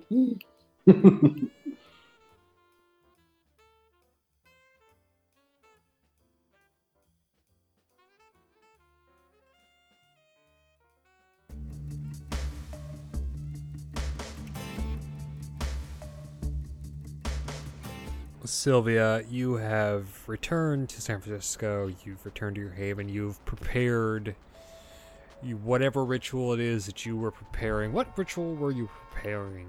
before you- Spider, the, the the climbing one, Ah, yes. Okay. perfect. clinging of the insect. I'm ready to Spider-Man myself about. Yes. so, Sylvia, while you've prepared that, you've headed as you've you you went home, you prepared that, you checked in on your shop to make sure everything is going fine. Everything is going fine. Great, great, great, great. Headed back out to this out to uh, back to Alameda to check in on this bizarre this bizarreness that Max has sent you on. Now, as you, I assume you took a, another a cab or Uber Yeah, yeah. over there. What, what Okay. am I, an animal? Yeah. As you crossed over the threshold through the the gates of the old, or what is now Alameda Point, uh, the former naval air base, as almost as soon as you crossed over onto the property, you immediately felt something was off. A sense of disquiet came over you. And so going forward, all scenes taking place in this location, you will be at a negative one to all of your rolls because of this quiet. Fuck. All right. Well, you know what? Let's. I knew what I was getting into. All right. So as you, the driver, very, the driver's not interested in talking tonight. Just wants to do his job. Driver makes his way to the location, pulls to a stop outside of a relatively dilapidated building, and then, and as you made your way through the ba- the old base, there are a lot of empty lots where buildings used to be. There's a lot of boarded up buildings that are no longer in use. There's a lot of buildings that have been repurposed for new new businesses. As the car made its way towards the location, halfway across the base near the old USS Hornet aircraft carrier, the sense of disquiet that you felt grew with intensity as you reached finally reached the building and to the point where you completely understand what Max was saying about not wanting to be there. There is something very wrong about this place, and you can't quite put your finger on what it is. The building, from all outward appearances, is just an old building. It's large, it's rectangular, there's a door directly in front of you. There are some windows high up. There's probably some doors along the other sides of the building, but for the most part, it seems like it might have been eh, possibly a garage of some kind. It's kind of hard to tell. It's a very big building, but you kind of can't tell what it is from where you're at. Okay. Um, I have now. I do have sense the unseen. Is there any unseen things that I sense? There there. is a there is a very strange power coming from this place. You're not quite you it's it's something you've never encountered before. It's a Okay, love power that you were unaware of. It is something that you can at a best guess you would say it is the source of this this disquiet that you feel, but you can't quite put your finger on what it is because you've never experienced it before. Great, beautiful. So, the outside of the building is very, very plain. It's an old military building. The uh, there's a door not too far from you, about eh, ten feet or so. Some windows higher up in the building. This seems to be the only easy entrance into the building at this point. And uh, your driver is idling there, waiting, just waiting for further instruction if he should take off or not. All right, I pay him his fare, keep the change, and uh, watch him drive away. All right. The cab driver makes his way off base without uh, a second word.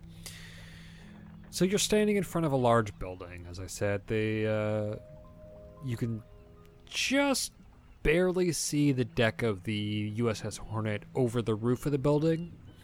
Uh, at a guess, you're probably from where you're standing, probably a hundred feet from the Hornet. And as it's, it's aircraft carrier, it's very large. You can see it just over the roof. Uh, as I said, there's a door just in front of you. It looks like it's maybe locked, maybe not. Hard to tell from here. And there's some windows above. Okay, I'd like to wa- walk about, see if there's an entrance that is easier to get to and that doesn't involve me, you know, climbing up a building in plain sight of. Oh, there is a there is a ground floor entrance, uh, right where you were dropped off. Uh, that the door the that might be locked, or Yes, that's the door that might be locked. okay, is there anywhere else, uh, like on this area, that like I can definitely get through? Uh, Open windows. Where you're uh, at, all the windows seem to be fairly high up. Uh, the door is your probably your best option. Okay, I'm gonna try it. Trying the Okay. door. The door seems to be locked, but with a little bit of uh, a little bit of your kindred strength, it, the lock falls to your turn relatively quickly. Awesome. So you step into this open area that is, for all intents and purposes, eh, kind of a office space, as it were. Uh, there are some old military desks bolted to the floor, some chairs. Uh, it's a big, wide open space. There are two sets of staircases about halfway through the room that lead up to a catwalk and what appears to be some offices, possibly. Uh, and there's a light coming from the other side of these offices. There's a wall that you can see directly in front of you that seems to have the building, and the light is coming from the other half of the building. Okay. Uh, can I just do I kind of like investigate the area that I have right in front of me Yeah, Um, absolutely. to see if I see any weirdness? Do I need to, do I need like a D twenty or something? No, no, no. You can uh, absolutely. Uh, let's see. Let me check your character sheet just a moment. I do have investigation, Okay, albeit only one dot. that's totally fine. Um, there's not really a whole lot to be found in this this space. It is a lot of just empty space. Like I said, there's some desks, a, f- a few chairs. Most everything's covered in dust. This this building hasn't been used in a long time. There's, as I said, there's a wall dividing the building in half, uh, and there are the two scare- staircases leading up, and there's some light on the other side from the other side of the floor. From this side of things, there doesn't seem to be anything particularly of interest.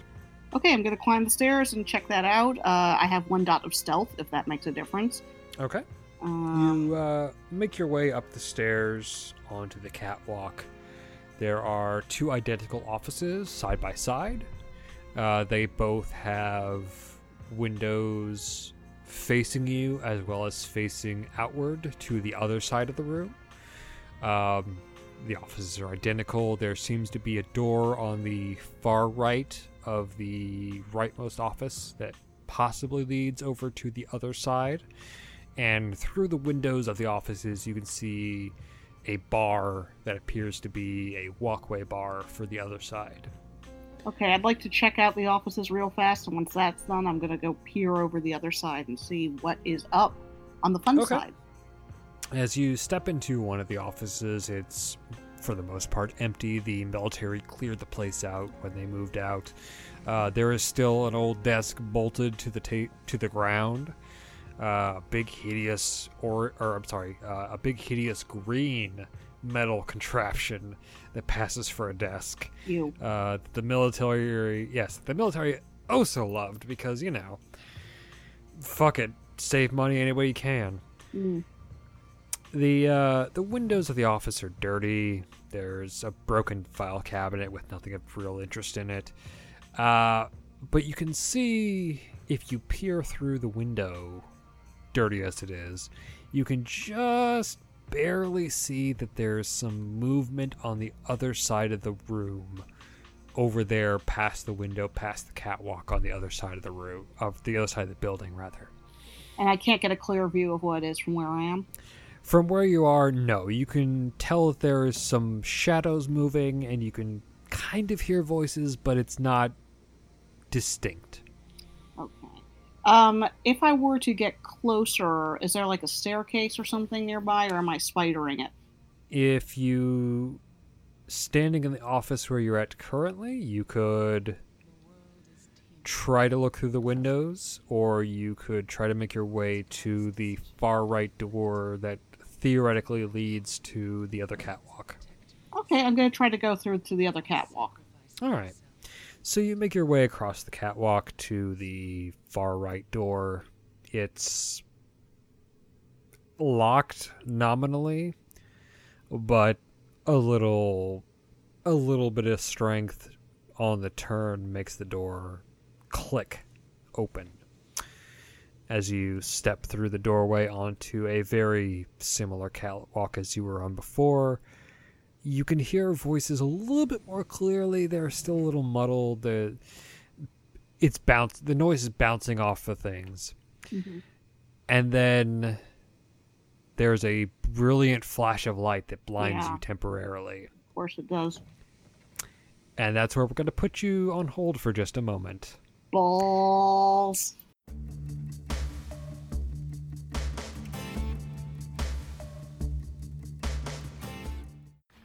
We're going to pick back up with uh, Bert. As you've been having a conversation with Sunny at the bar, you receive a text message from Mr. Shadow. Oh, give me a moment. You uh, open the text message and it reads Alameda Point, USS Hornet. Get your ass in gear now! Exclamation point. I said, uh, hey, you want to split an Uber fare? Hey, I'm flush Just, with cash right now. Where are we going? uh, well, you want to see a ship? Going to Alameda Point? Let's do it. All right, let's go. All right. So, Burke, you uh you do you want to call Charlie first or do you want to try an Uber first? Oh. um, yeah, I guess I can call Charlie. All right. Charlie does not answer his Well, phone. Let's just let's just actually uh, let's let's just uh, I'll, I'll leave a voicemail and uh, tell him how much his eight track sucks and call an Uber. Call an Uber either way. Okay. So you God get Charlie's Charlie. voicemail and you leave him a very very sternly worded voicemail about his uh his choice of uh music um media and uh call an Uber. Uber arrives very shortly and you very quickly are on your way to Alameda Point as you and Sunny cross through the threshold of the uh, old naval base, you too feel this sense of disquiet, this sense of something being deeply wrong with this place. You can't place why, you don't know for sure where it's coming from, but something about this place is off. Now, as you make your way through the old naval air base, there are empty lots. There are old buildings that are falling apart. There are some buildings that have been replaced and taken over by other businesses. But for the most part, the driver seems to know where he's headed. And you make your way towards the USS Hornet. Now, as you're driving up, there you spot a figure standing uh, maybe 10 or 15 feet from the ship, pointing, seemingly looking upward at the deck. And the Uber driver slows a bit and then turns towards both of you and says, uh, So, uh, you guys want me to drop you off here or what? I just I just I just leave. Okay. Burke Burke has, has just exited the car. Yeah, I guess this is where we're getting out. All right. Sunny makes her way shortly after Burke, and uh, there's a figure, as I said, standing. Seemingly, their attention is pointed at the the deck of the ship. Uh, you can see as you get closer, you're about 20 feet from this figure. They're dressed in jeans, uh, a jacket. They've got uh, a beanie on, but they've got long hair. You can't really tell if they're male or female at this point. Their clothes are a little baggy, but they seem to be con- pointing a camera up at the the deck of the ship, snapping pictures. Um, Can can I um start uh, singing? You can if you like. Use my uh, performance. I gotta specialize in vocalization. Um, Okay. Like I can. That's three Okay. dots, and I. Uh, I want to uh, put this guy off. Um, I want to off put the guy as much as possible. Okay. All right. and I start singing uh, "Is This Love" by uh, Whitesnake. Is this love? Gotta feel it. Isn't this love? And That's and, and that I'm, kind of doing, I'm doing like guitar noises with my mouth in the background. Oh my god. I, I, I have a couple of dots in performance, but I Okay, can't pull up so- my and at, at the same time, we're closing in on him. as, Yeah. as you're closing the distance between yourselves and the mysterious figure taking pictures of the deck, Burke is singing "Is This Love" by, By White Whitesnake. Snake. Yeah. and Sunny has, without missing a beat, is just picking up right with the guitar line and is just providing some background for him. And you're about ten feet from this figure. Am I the only one taking unlife seriously? Uh, yeah. We're here for a good time and a long time. Oh. As you're about ten feet from this figure, they seem to lower their camera and without looking at you, but they seem to turn their face just a little bit, and you hear a feminine voice that says, "You know, you can quit with the off-key singing. I knew you guys were coming from like a while ago." So I only, I only had two successes, so I was not killing it. That's fine. That's totally fine. Uh, so yes, the figure has heard you, and as she has said, I know you guys were. Co- I knew you guys were coming before you started, before you even showed up. What are you doing? What are you doing, Annie Lee Woods? She drops her.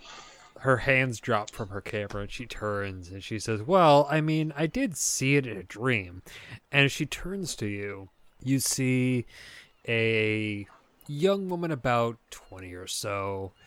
She has medium longish hair. Some of it's hanging out from the hood. It is probably purple, possibly black. It's hard to tell under these really hideous yellow lights. And she's got a big smile on her face. And she looks and she says, I saw you guys coming. After all, there's the frustrated beauty. She points at um, Sunny. The lost boy. She points at Burke. And she points at the blank space next to Burke and goes, The. And her face seems to fall and she goes, Oh, God fucking damn it and she seems to to get a very frustrated look on her face as she looks at this empty space next to Burke and she goes okay so the frustrated beauty's there and the lost boy is there and the fucking witch should be Malkav's balls the fucking Tremere. Where's the fucking Tremere? Burke, what the fuck's Shakita? Talking about? I I get I kind of just say, "Well, am I everything you dreamed of? Because you're everything that I dreamed of." And uh, I try to uh, use my charisma, which I only get one success, she and and I invade her personal space. she smiles broadly and she says well of course you are i mean you're my little brother what else would you be of course you're as of course you look as i dreamed you you silly goose I said, "Well, that was weird flirting." I like her. she cocks her head to the side and looks at you and says, Oh, my sweet lost boy, you just don't understand yet, do you? And it's at this point that you feel something begin to dig its claws into the back of your mind. It's a feeling that you recognize predominantly from being around Mr. Shadow. I, I step back and I go, "I'm looking for you." the feeling the feeling on the back of your mind intensifies for a moment and then relaxes and then you almost feel you feel safe you feel almost at home this is a feeling you've never felt necessarily with someone else besides Liddell. Like This is like a like the universe is uh, is is giving me a soul kiss or yes, something. Mhm. yes. Like, this is like a oh this man, yes. This is That- someone you're you. someone who gets I you. did it. I did something right. Oh my god. Yes. Yeah, I'm pretty excited. Yeah. So she she looks at you and she smiles and she reaches out and brushes your face and says, "Oh, my sweet lost boy, what are we gonna do with you?" I I just smile like a puppy, and I I don't say anything else. I'm just I'm I'm in this uh, group now. I I feel very uh, very good. Very good.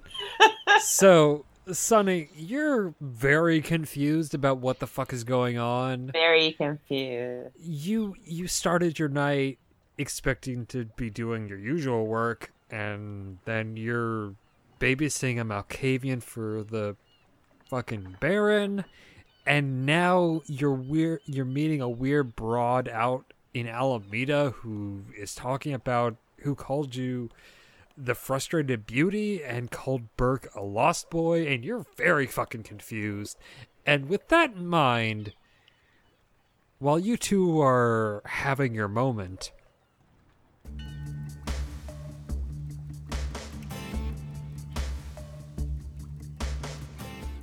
Sylvia, your vision is cleared.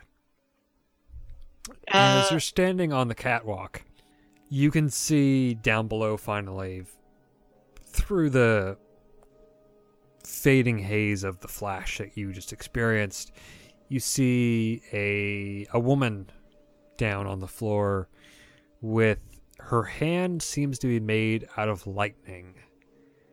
oh, and you see a man with a very tall man, probably six seven, six eight.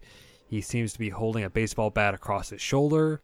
There's another female figure leaning against a gurney, seemingly gripping their side, their right side with their left hand.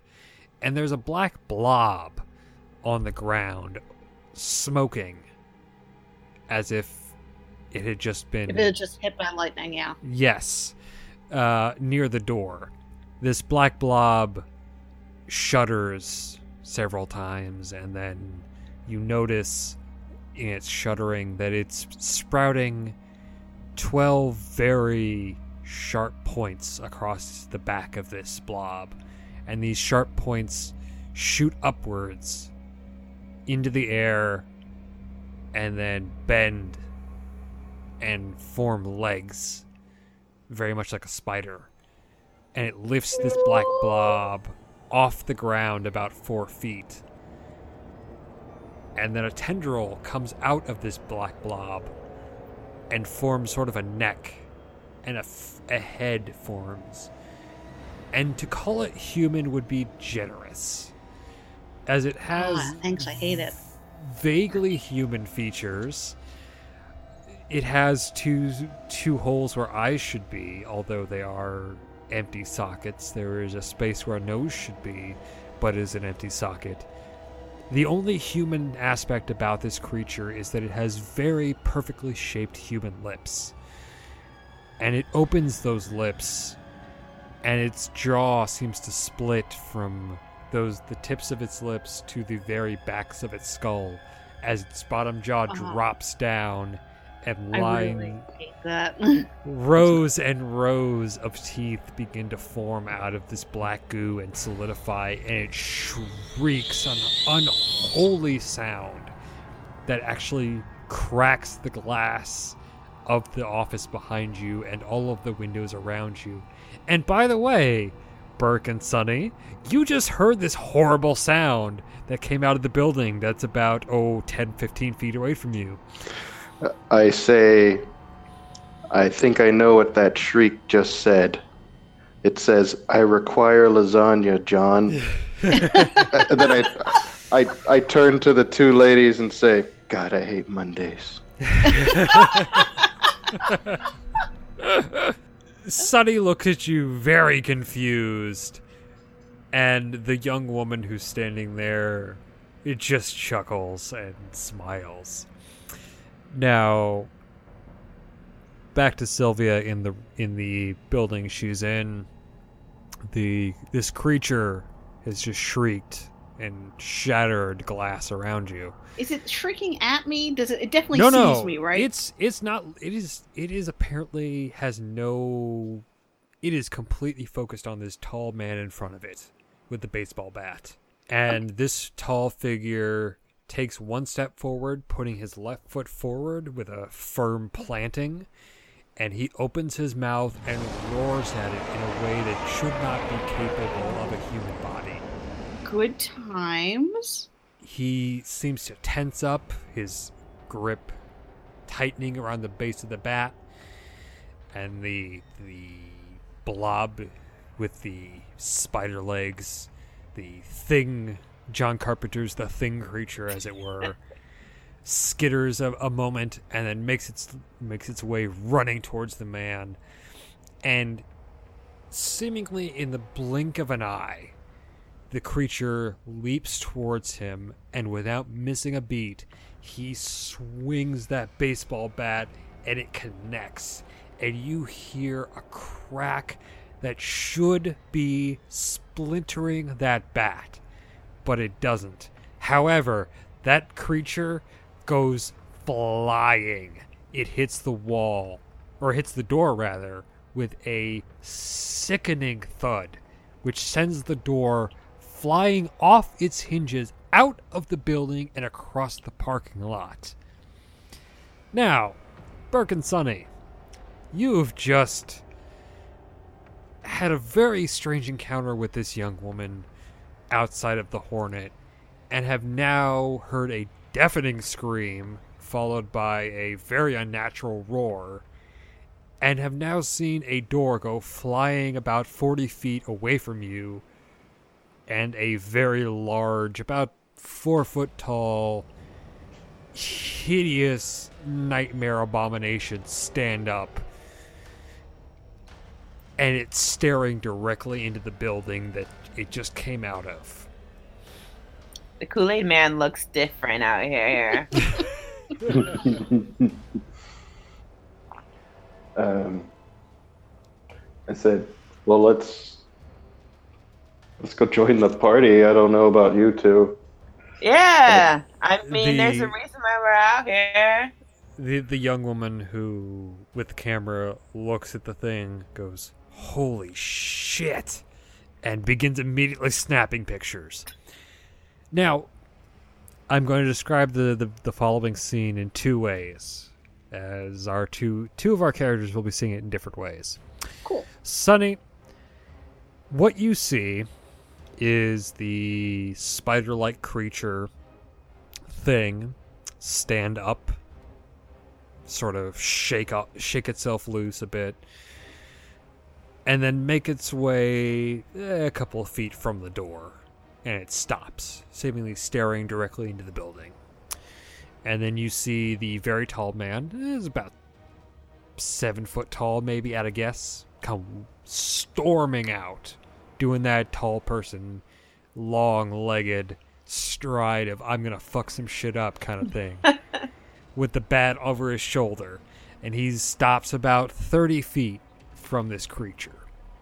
You see a woman running behind him. Um, she's got long hair.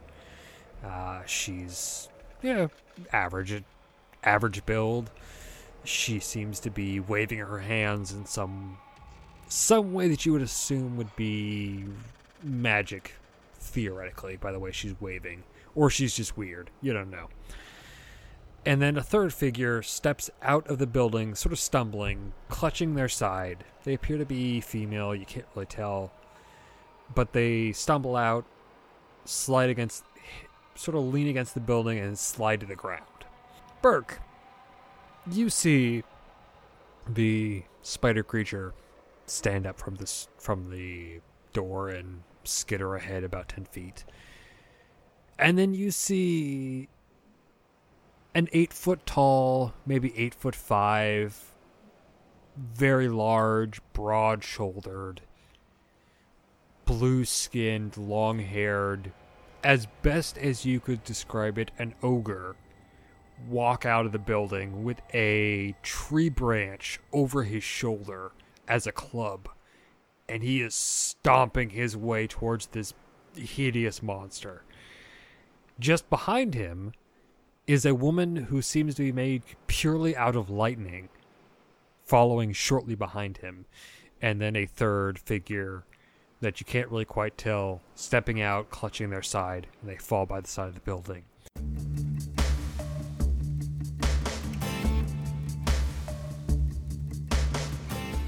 Sylvia, you've just Oh. watched this creature get knocked through the doorway, and you've seen the very tall man storm out after it with a baseball bat. You watched the woman with the lightning hand chase shortly after him, and you've seen the female figure clutching her side make her way out through the doorway. What would you like to do from here? Okay, I'm going to take a piece of the broken glass. I'm going to use it to wound myself with my caustic blood. I would like to uh, melt off a piece of um, the railing from the catwalk. So I have a, Okay, a makeshift weapon. Um, excellent. May I ask real fast what type of metal this pipe is made of? Uh, probably steel. Great. Um, well, not great, but that's fine. That's fine. And then I um merrily run down the stairs after this parade to see Okay. what's up. All right. So you take a piece of broken glass, you open your wrist, and the vitae drips out onto the metal piping. And it begins to hiss as the corrosive vitae eats through the metal and forms a a decent break. You grab hold of the pipe and you give it a good yank. Vampire blood can't melt steel beams. This vampire blood can, bitch. Actually, it can. Corrosive vitae. It's a handy. It's a hell of a hell of a power, Yeah, blood Uh, sorcery. right? Vampires did 9-11. You uh, grab the pipe with the jagged end that you've just made, and you make your way down the stairs th- into the second floor of the building. As you're making your way through, you notice there is a sort of a makeshift hospital, maybe laboratory area over to the right where the gurney is. Uh, there is some black fluid on that gurney. Great, great, Uh, great. just behind you on the wall, there seems to be a burn mark, so as if something blew through the wall uh, from the other side. Mhm. And to the left of you, there is a dark area which you can't really see. And then directly in front of you is the door where the large man and his companion and the third figure have made their way out. Uh, do I see anything unseen? Uh, not pers- uh oh, actually, since you're using Sense the Unseen, actually, yes, you also saw the the large man as an ogre and the woman with the lightning hand as a figure of lightning. Um, so yeah, so you are gonna make you make your way, I'd say, to the doorway, and are watching the events that are unfolding. These are obviously vampires, Possibly. yeah. I don't know. I think they're. I think they're fey. I think they're a bunch of fucking fey. uh, oh, see, your, that's a fun. your your your storyteller has drunk a whole bottle of wine apparently. Anyway, Get Congratulations! ready for math. Get ready know, for right? math. Oh no, not math! I know, right? So oh, it's the scariest. Sylvia is standing in the doorway. She has just seen the lightning woman and the ogre make their way out. Do we see Sylvia yet? Uh, as yet, Sylvia, have you stepped through the doorway, or are you still standing kind of shadowed in the doorway? Um, I'm shat. I'm still standing kind of shadowed. I don't want to, you know. Okay. Like, hey, You're- hey, You're keeping an eye in on on the goings. I just want to see what the fuck's happening before I go running around with my stupid pipe. That's We'll, very. we'll be in the we'll be in the line of fire if we even attempt to get into this entryway, Yeah. anyways. Right Yeah. at this point. There's Yes, one brain uh, cell between all three of us. And I have. Right. yes, yeah, you at, are the brain cell. at the moment. Uh, so is about 15, 20 feet from the lightning woman, and another five or so feet from, maybe five or ten from the ogre. Uh, the ogre has about 10 feet between him and the creature. Uh, Sunny and Burke, as well as the young woman you are standing with, you guys are about 40 feet away, give or take from where the monster is. Now, the young woman who who's with you, she says, "Holy shit! Are you seeing what I'm seeing?" Uh, mostly to Burke. Yeah. Should should we go in there or?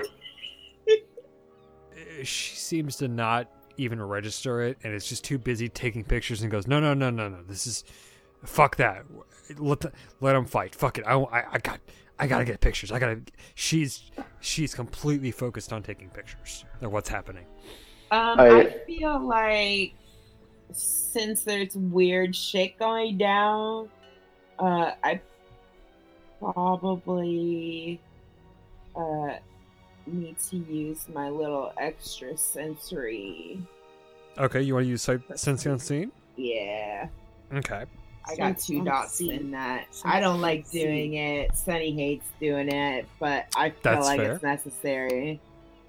So, Sunny, at first you see the horrible black ooze creature, nightmare monster thing, and a very tall man with a baseball bat, and a very. a short woman behind him, and then a third figure that slumps against the building.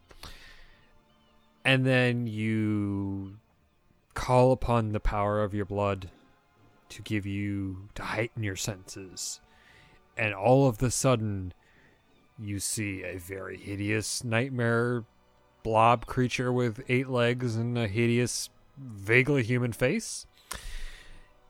And then you see an eight foot tall blue skinned long haired ogre with a tree branch in his hand. And you see a woman made out of lightning. And you're really not entirely sure how to process that. Because that is some shit you were not prepared for tonight. Meanwhile, the woman with the camera is just snapping away. She is just going. And the large ogre with the tree trunk taps that tree branch on the ground a couple times, slings that branch back up on his shoulder, and he goes running directly at this fucking nightmare creature. And before the creature even has a chance to screech again or do anything, that tree arm has come swinging down and it is striking this creature with extreme force. What would you like to do? I turn to Burke and tell him I feel like we should have brought some popcorn. I ain't going in there. That's fair. They look like they have it covered right now. Burke? Yeah, I I say, uh, yeah, you're right. And I turn to the other girl. Um, I can get you closer. you see like the hint of a smile on her face and she responds no no i'm good i'm good i got this and she continues just snapping away pictures uh, sylvia Okay. Uh, you are still in the doorway is uh, there any iron anywhere? I definitely think they're fairies. uh at No? hand Just my stupid no steel. Okay. just your stupid steel Um, I go up to the one person bleeding, and I'm like, and I say, "Hey, uh, so what's all this then? How you doing? You doing the uh, the figure who is laying against the building bleeding uh, you very Im- you immediately notice that though they are bleeding you don't smell vitae you don't smell human blood on them Yes, they're not a person. Yes. Okay. Uh, so, so you guys, the figure their hair is long kind of tied back in a ponytail but some of it has fallen over their face and they kind of turn a little bit towards you and say i oh i don't know yet give me a minute we'll figure this out oh man, I suddenly wish I were more Raleigh. Um, okay. Uh, hmm. Okay. You know what? I'm just gonna take. Trying to decide if I want to attack or not. Um, what the fuck is this? I say to what the fuck? What what the fuck? I just say to this rando.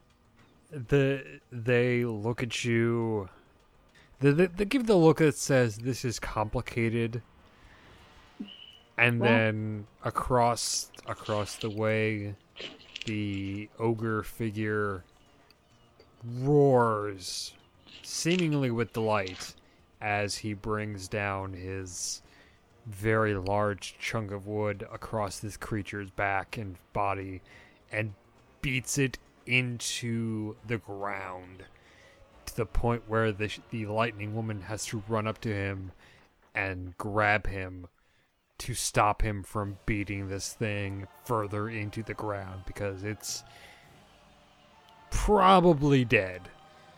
But he Okay, I is guess I don't making this. goddamn certain it is dead. Okay, I guess I'm not needed. I just I start I just lean on my pole like it's a cane. Uh, Burke and Sunny, you've just seen this. Well, Burke, you've just seen what you think is an ogre, but considering Can I do an occult check or yeah, absolutely, go for it. Okay, I'm gonna mix occult with uh, intelligence Okay, for my dice pool, and I got two successes. okay. So I don't know what the difficulty is, but I would say that you. I'm looking for any of any information on the. I've only seen the two things, or did I see the lightning lady too? You saw the lightning lady, you saw the ogre, you saw the creature. Okay, yeah. So anything that might, As best as you can tell, you know that the ogre and the lightning lady are certainly more than human. Um, but they are unlike anything you have ever encountered before. You are you're at a loss, basically. This is this is some shit you have never encountered before. Even in your readings, you're not entirely sure what the fuck this is. Right. Any so, of this. So I'm a little intimidated. I uh, kind of look to what's the girl's name? Sorry. Oh, uh, the young woman you have you have not introduced yourself yet. Okay, I just say uh, you need to put the camera away, if if that's all right. She continues snapping, and then she looks at you and she says, "Sweetie, really, it's fine. I got this." And she sort of taps you on the shoulder and smiles and takes a couple more pictures. And really, all that's happening at this point is the ogre is beating the ever-loving fuck out of whatever this thing is. If it wasn't dead by the third hit, by the twentieth, it's not moving. Uh, am I able to persuade her? Uh, well, at this point, the she's snapping pictures. The the ogre has beaten this thing to a pulp and is stopped moving. And the the woman made of lightning has run up and she is sort of touching the the ogre's shoulder as best she can to kind of try and calm him down. Uh, as this thing has this creature or whatever it is has stopped moving and the woman with the, the camera has stopped snapping pictures and has looks over at you and goes, "Man, this is going to be a hell of a story." It's like, are are you armed? She kind of looks at you quizzically and then sort of like lifts up her hoodie and shows that she's got a pistol on her hip and she goes, "Oh, fucking of course I am. What do you think I am? You some kind of fucking idiot?" I put my my boot knife back in in the sheath. Oh, okay. Fair enough. Okay. My little So- three three inch sticker. All right. As when you notice that there are two figures on the side of the building, uh, the figure that was slumped over and another figure who is seems to be talking to them, and the lightning woman turns and looks at you, Burke, Sunny, and the other woman who is standing with you. And the woman with the camera turns to you and goes, Well, uh, I guess that kind of shoots being stealthy in the ass, maybe? I guess. I think they noticed us. And the ogre seems to turn and look at you guys and just kind of looks at you, kind of cocks his head. Because Uh, he seems to be confused, as if you can. He's trying to figure out if you can actually see him or not. Uh, yeah, let me put that to bed. Hey, I want to know what's going on with Shrek Tyson's Poncha. The ogre looks at you and goes, "Oh shit!" And the lightning woman snaps her fingers and immediately returns back to her mortal form. The ogre looks at her, looks back at you, sort of shakes his head, and slowly returns back to the form of a mortal man. He's again about six seven, six eight. Uh, he's bald, African American man, broad shoulders, big guy carrying a bat over his shoulder. Uh, the woman next to him is Latina. She's maybe five five, curly hair.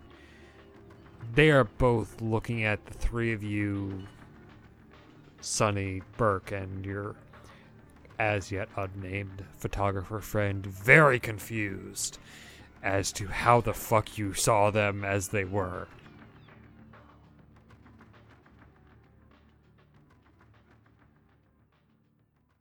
Sylvia, you are still with the the figure by the building. Yeah, at this point I go, "Hey, can I um help you with?" And I kind of gesture at the wo- at the midriff. All this.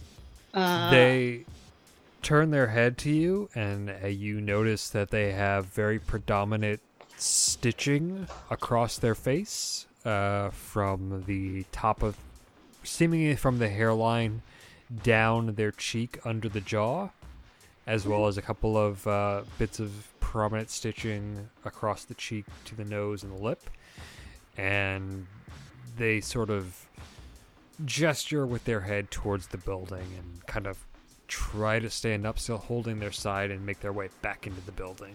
Okay. Um, I ask if I if they I ask if I can help them, and if they accept, I'm gonna try to kind of help carry them in. Okay, they they seem a little hesitant at first, but they let you help them and back in towards in the building. Okay, and if they have a place to sit down, let's let's go sit down. Okay, so you would lead them back to the gurney area where they were previously sort of It- standing. If they're cool, I mean, it looks a bit dirty, but you know, if that's where they want to sit, like Yeah, that's that's that is where the figure leads you. Uh, they sit down on the gurney, still clutching their side. the The fluid coming out of their side is black. Oh, that's It doesn't smell like vitae at all. It's kind of a hard. It's hard to describe what the smell is. It's just it's not. Are they Promethean or something? Can I make a, a cult check or an Yes, intelligence check? absolutely. Okay, now I have D10s, but I do not have like the vampire dice. How That's you like totally fine. that? It's uh six or and above is a success. okay. Um, I have a four intelligence, three occult. Is that seven? Is that seven D10s? Yes. Sweet. Okay, so one, two, three, four, five, five successes. Oh, and one's a ten. I don't know if that's like a super success, but That would Okay, be a that would that'd be be, a a, messy critical. critical. Yes, that would be a messy critical. Uh, in this case, that's fine. Um, so five successes. You can tell from the scarring on their face, from the smell of the. It's not necessarily blood, but it could be considered that coming from the wound, from the general feeling of disquiet that you get from this person that they are almost certainly a Promethean or a they are unnatural of some kind. and do I get? Can I do a roll on the on the maybe fairy people as well, or is that too much? You could if you want. I totally want. Do I Okay. want? Um. Okay. Oh no! I only got two successes. I guess I don't know that they're fairies. uh at a two success I would say your your attention is mostly on the the bleeding figure that you're helped that you've helped back in. You got a pretty good idea that those two figures you saw are probably Fey in some way, shape, or form. Okay. Uh, cause not exactly every day that you see a goddamn eight foot tall ogre and a, Yeah. a lightning woman running around. It's the Bay. I am. that too, yeah, true. okay, and I say, oh, I say to the Promethean, "Are you okay? Do you want to be here?" They nod at you and say, "Yes, this is where I've made my home temporarily. This is an, unfor- an unfortunate after effect of poor judgment." they Okey-dokey. say. So, Burke and Sunny, the uh, the ogre and the lightning woman, have returned to their mortal forms. Uh, I'm gonna go ahead and like approach them at a distance, Okay. and uh, I'm gonna do try a roll for insight, uh, just to see if they're looking angry or friendly. Um, essentially, uh, I get Okay. Three successes, um, and I open up my um, jacket, show them my big knife, and I say, "Are we, we good?" Okay. So with three successes, the ogre is still definitely unease. He's not at ease at all. He's still very.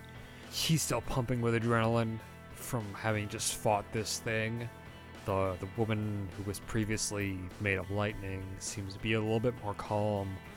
She puts a hand on his sh- on his arm and kind of tries to calm him down and says like did you see what just happened Y- You're you're you were um, you seem to be on fire there a little a, while ago. Some kind of lightning witch or something. the the woman with the the camera abigail as you will find out shortly blurts out holy shit you were like a giant fucking ogre and then you were like made of lightning or some shit and like he was all like pew pew and he was all like and then like the monster was like "Rrr," and like i don't know what the fuck just happened but that was some crazy shit holy shit what the fuck is going on you guys oh my god oh my god she like grabs your shirt and goes Holy shit, Lost Boy, what the fuck is going on? This is some crazy shit, man. Have you seen some shit like this before? Let's go check out the dead body. That's a brilliant fucking idea. And she grabs you by your collar and she just drags you towards the corpse of this creature over on the floor. Yeah, I get a little too close to it. You know, if it if it uh, reared its head, it'd probably get me easily. From your your inspection, it is it's mostly a blob. Like even with the legs and the neck and the head, it is mostly a blob. Like it, that it formed any kind of legs or any appendages is i it's a miracle because this thing seems to have no real form other than just black blob of something. The the woman with the camera is busy taking pictures and she's just snapping away going, "Oh my god, this is holy shit. This I don't even what the fuck? Don't touch it. I pull out my knife and s- I said, "Oh yeah, it's a good idea." I pull out my knife and start poking at it, but I Okay. but I look at the two uh, weirdos and, uh, and you know just to make sure they don't react to me with my knife out touching the monster. The the ogre the ogre man is watching you. He's a little confused by the whole thing, by the woman taking the pictures and you stabbing at it with it with your knife. But he's kind of more just confused that you were able to see him as he was. The woman, the lightning woman looks at Sunny and goes, "Okay, okay, okay. This is this is a really weird fucking night already, but I just need to make it make sure we're a hundred percent clear here. You saw us Sis, I don't know how much more clear Woman Made of Lightning and Shrek could really be. You have you seen that movie? You know he's an ogre, right? I mean, I know your man's is blue, like no offense, but she nods and goes, Okay, okay, you guys saw everything. Oh. Okay. And she kind of reaches out to the, the, the man who was the ogre and she says, Matthew, we've got let's let's check on Boone. Let's make sure they're okay. And they make their way towards the building again, back inside. Burke, you and uh, Abigail, the uh, the woman with the camera, are currently still standing around the blob creature that is seemingly d- dead. It was beaten very severely by that ogre uh, not too long ago, and it ain't moving. Um, I'm just going to uh, kind of blurt out as they walk away. Uh, I'm Burke, by the way, Sunny, and uh, realizing I don't know her name. And She she smiles and lowers her camera. She says, "My name's Abigail. A- Abigail. I knew you were Burke. I kind of saw it in a dream. I mean, Oh, kind of yelling at the Fey people. she's yeah. She she she smiles broadly and she kind of like reaches out and touches your shoulder and goes, "It's okay, Burke. We're family." And she smiles broadly, and you can see the fangs on her upper teeth. She kind of squeezes your shoulder with a little bit more force than a mortal would be able to give. The uh, the two Fey beings have gone back into the building uh, where Sylvia is currently with Boone, the other figure who is currently sitting on the gurney, still holding their side. Uh, Sunny is s- standing where she was. yeah, I'm debating on whether or not to go inside. Yeah, kind of watching the, the, the events that have just transpired, watching Burke poke at this blob creature and talking I- to the woman with the You know, camera. I'm going. I'm going to snapshot a picture on my phone and just text it to Mr. Sha- uh, Mr. Shadow real quick. That, that's, Okay. That's what I'm. Uh, am, I, am I texting Dr. Robinson or Mr. Shadow? Uh, that's up to you.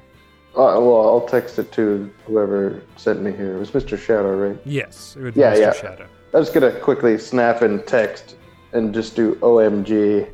Yeah, I think while Burke has his phone out, I'll take my phone out and text the Baron. God, Just a quick rundown days. of what happened. always Okay. living on your phones, never. your phones.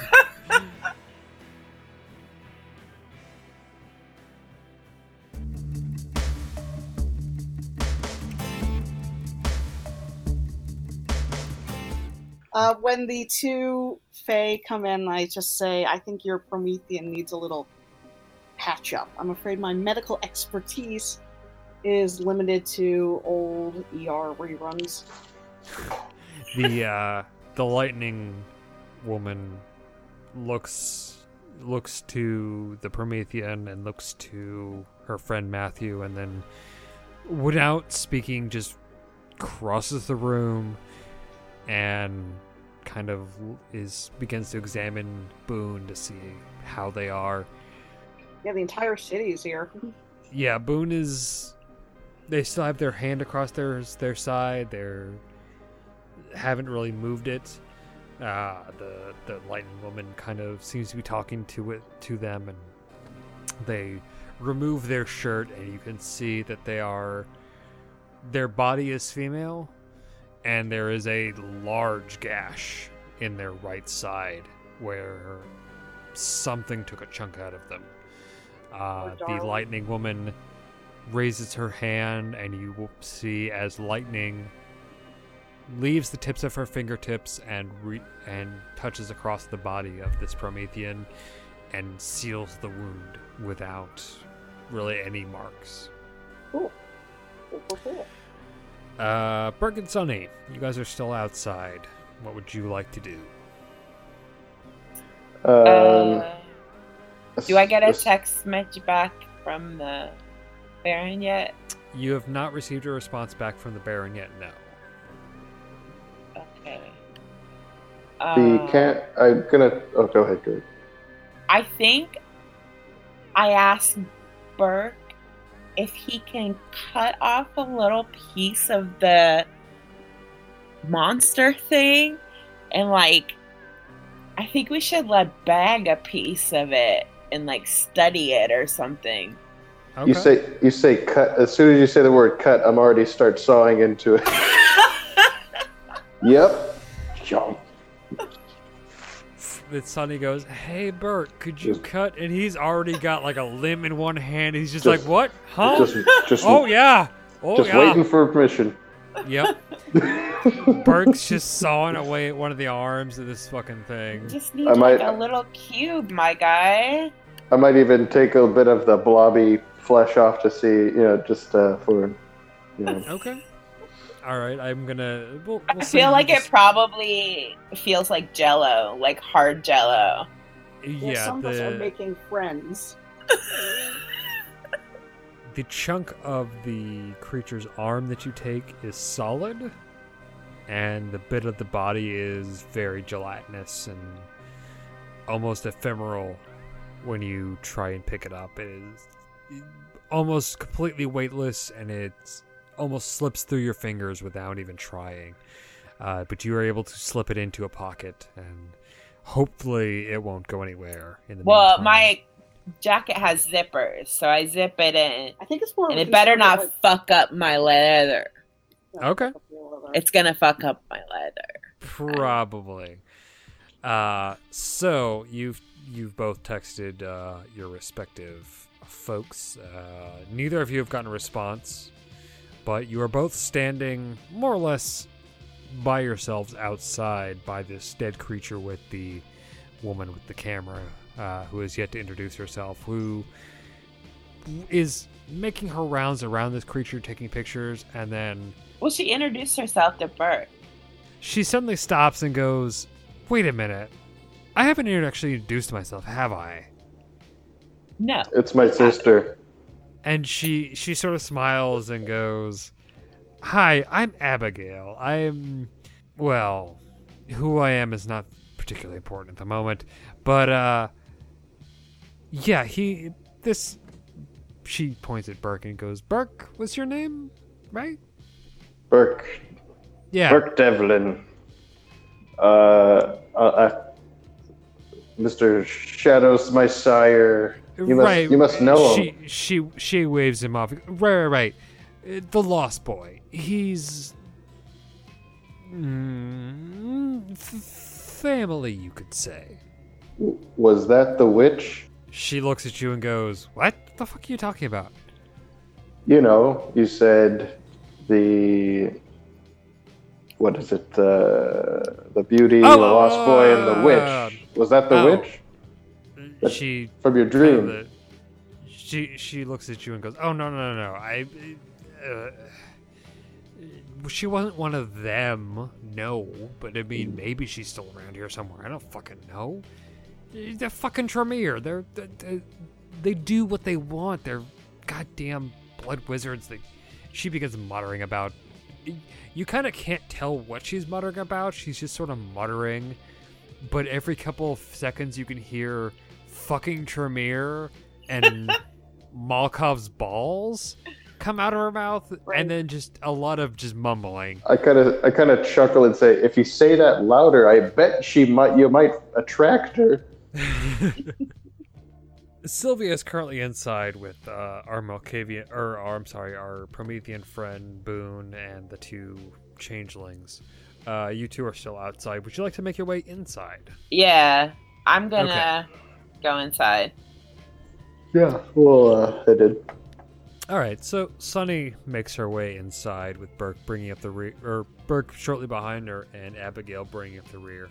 Inside, sitting on the the gurney, is the female figure who's removed their shirt. Their body is very clearly female, but you can see a patchwork of scar tissue across their body, across their torso that they are very clearly made from different pieces of, of flesh.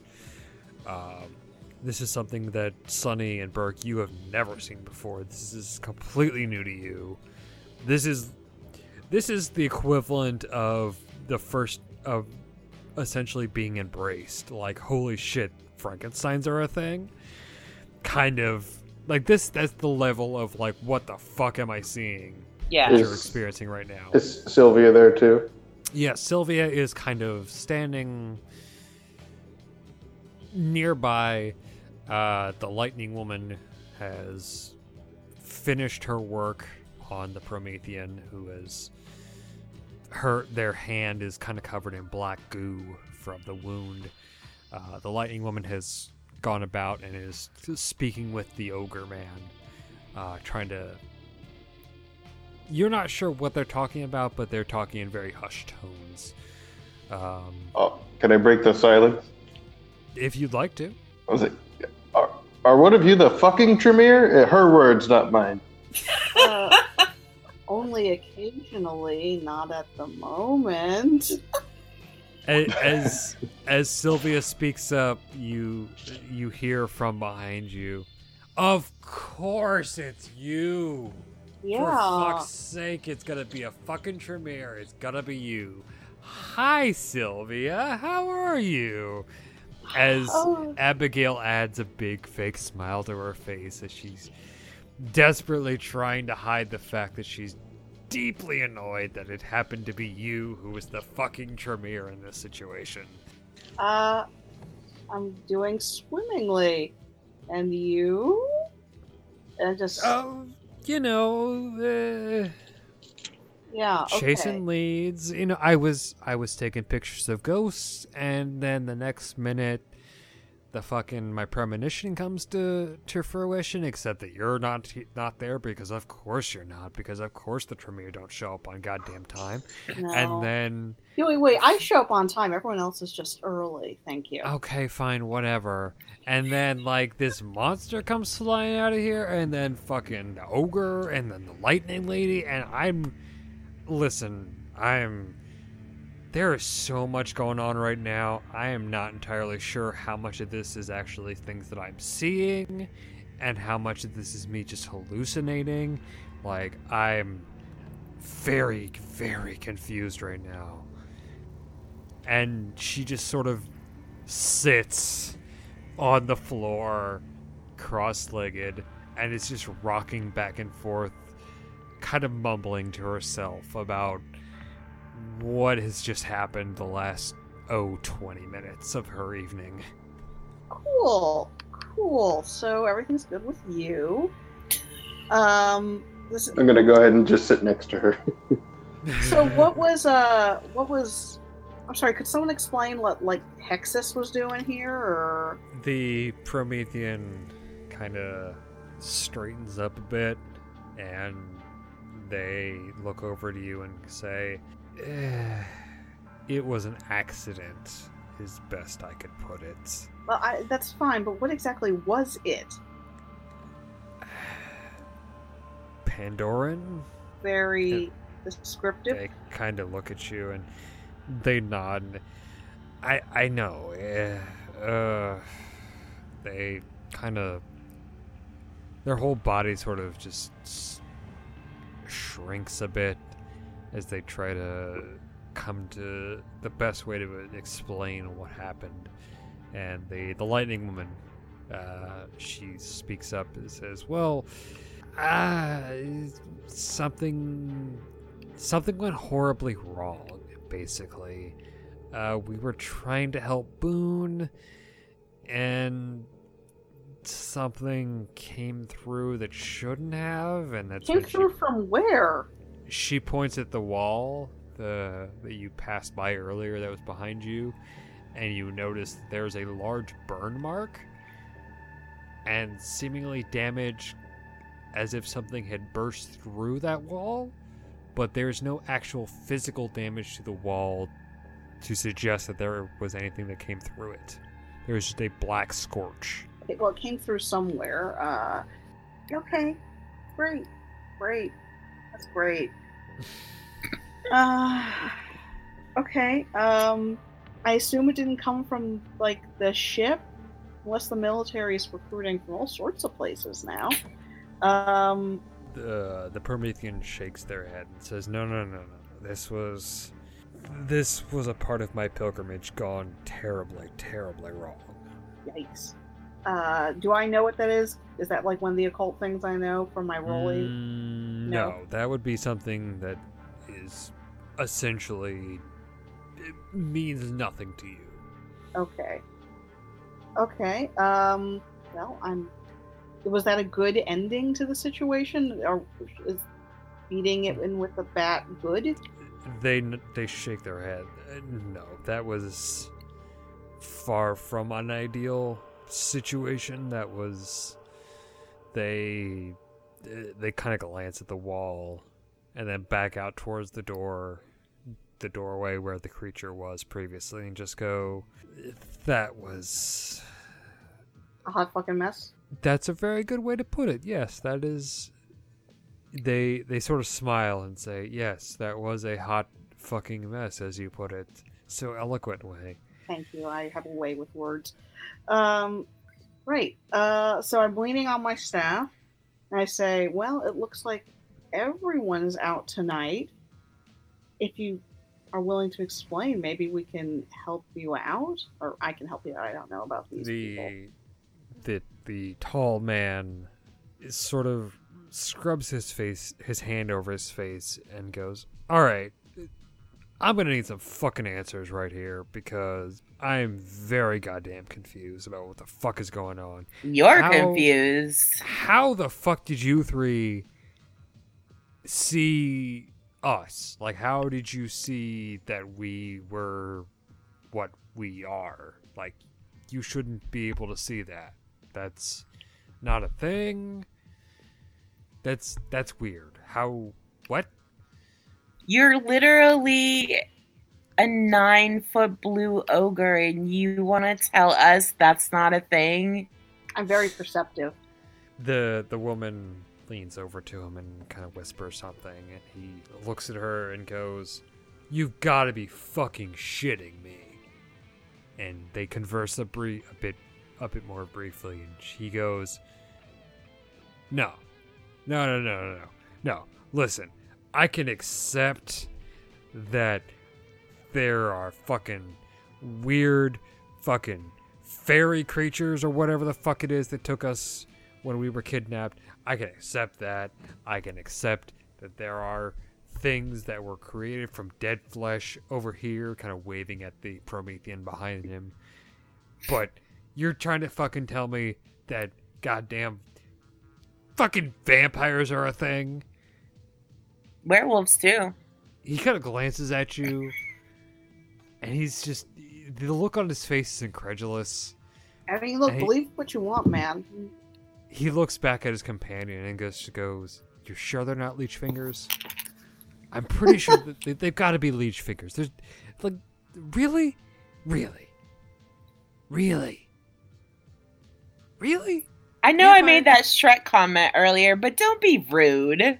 And he kind of looks at you, and the lightning woman kind of you know, presses against him to push him back a little bit. And she goes, Matthew's still adjusting to a lot of this. He's still trying to figure out a lot of things.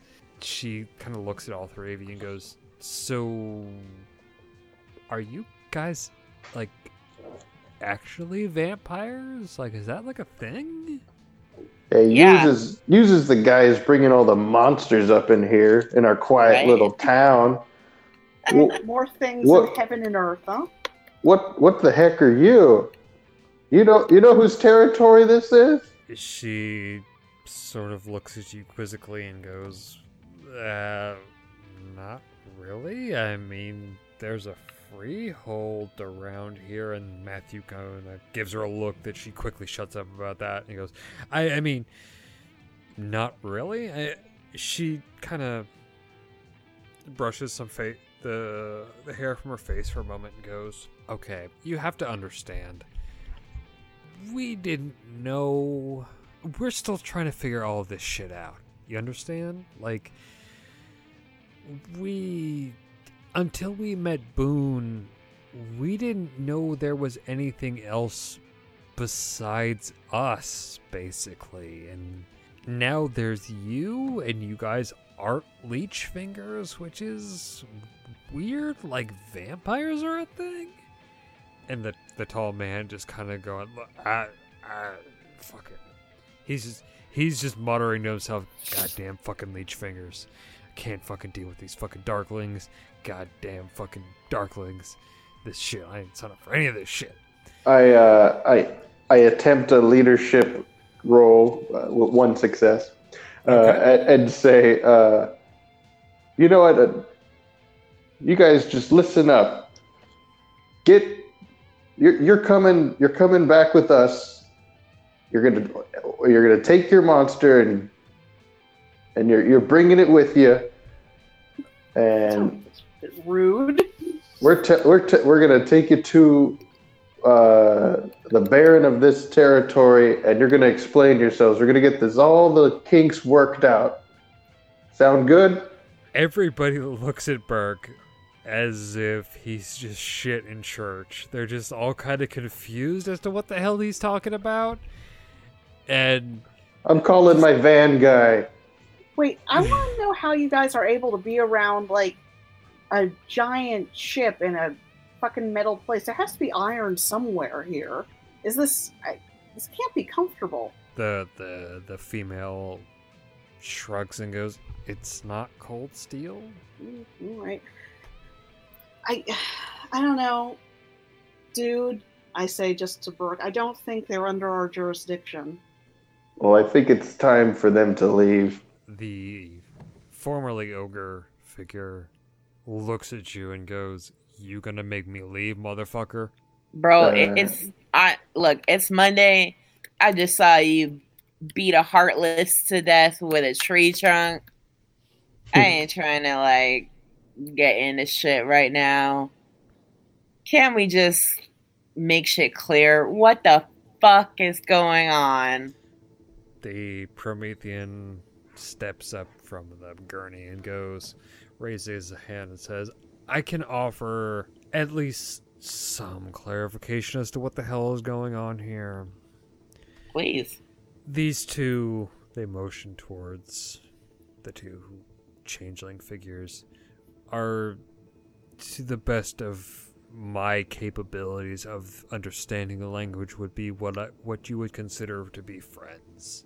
They have found me and have accepted me and have tried to help me along my journey as best they can. That creature was for lack of a better term, a Pandoran. It's an offshoot, uh, a defect of the creation process of trying to summon the divine fire to create as I am. It's it's needlessly complicated, and basically the point is, these two my companions, Matthew and Cynthia, are okay. They were just trying to protect me. So the divine fire is what animates you. And you were trying to summon it, and that came through. Why were you trying to summon it? You seem pretty animated. Boone kind of looks at you and takes a moment to speak and then says, It is part of our journey that to achieve humanity, to achieve more than what we are, we must try to create another like us. This was a very failed experiment in that, unfortunately. I don't like it. And Boone sort of looks at you and they smile and say, Neither do I, young man, neither do I. Why Now, here? they shrug and say, Well, this is where I am keeping my home for the moment, although I feel as if I will probably have to move on after this point. It's not exactly easy being one of us, one of the unbound. We are uh, unnatural, even by your standards. We are not normal. We upset the natural balance of things. They pull their shirt back on and cover up their naked torso and the scars that show the patchwork of their skin. They cross the room towards the darkened part of the room and say, I. I appreciate your help this evening, all of you, but I am very tired and I have much writing to get done. If you wouldn't mind, I'd like to take my leave of you. And Abigail runs over to to Boone and speaks with them very quietly for a few moments, and then runs back over to you guys and just says, "Yeah, I think we should probably leave." The uh, sorry, go ahead. Uh, oh god. Okay. Um, look, I I take out my notebook, I write down my number, and I just say, look, if you, I think we could help each other out, and I give I give him my number. Okay. Boone takes your number and looks it over and says, "I will keep this in mind. Thank you." And I do it with the with the lightning ogres as well. Okay. They uh take your they take the slips of paper and Cynthia, the lightning woman, seems much more receptive to it. The Matthew, the ogre, is a little bit hesitant and he takes it, but he he keeps it a wary eye on you. He's seems to not quite trust these leech fingers as he's referred to you, or darklings as he referred to you. Well, and also just to be clear, my name is not on the paper. Fair enough. Can I ask him a question before he leaves? Who? The ogre, Sure, or who, Matthew. who- yeah, whoever was saying that they're on the journey or whatever. Oh, that would be Boone. Oh, okay. and they are they are a they. So to be clear, Boone is physically built to be a woman, but they refer to themselves as they. Okay. Um, what What do you mean by uh, a journey? What's your What's your journey? Boone stops and they look at you, and a smile crosses their face and says, "They say, you, you have many questions, many, many things you wish to know beyond just the words you speak. I can see that in you." They reach out and they put a hand on your shoulder and they say, "Come back and talk to me. We'll we'll talk. I can teach you some things, I think, and I think I could learn something from you as well." I I serve my sire. If anything, if I ever get the command, or if some if bad stuff comes here, you know, I have no power over that.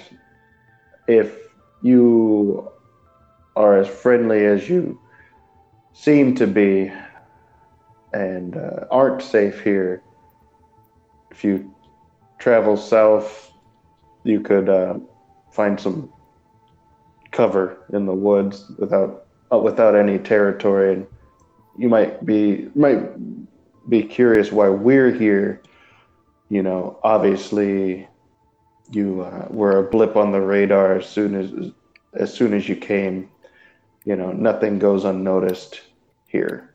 And if you're looking for anonymity and protection, you know, I don't have any control over what happens here. I mean, you seem like you can take care of yourself, but I am inclined personally to uh, uh, appreciate how fucking mysterious you are, and uh, to me, and that uh, I don't I don't mean that lightly.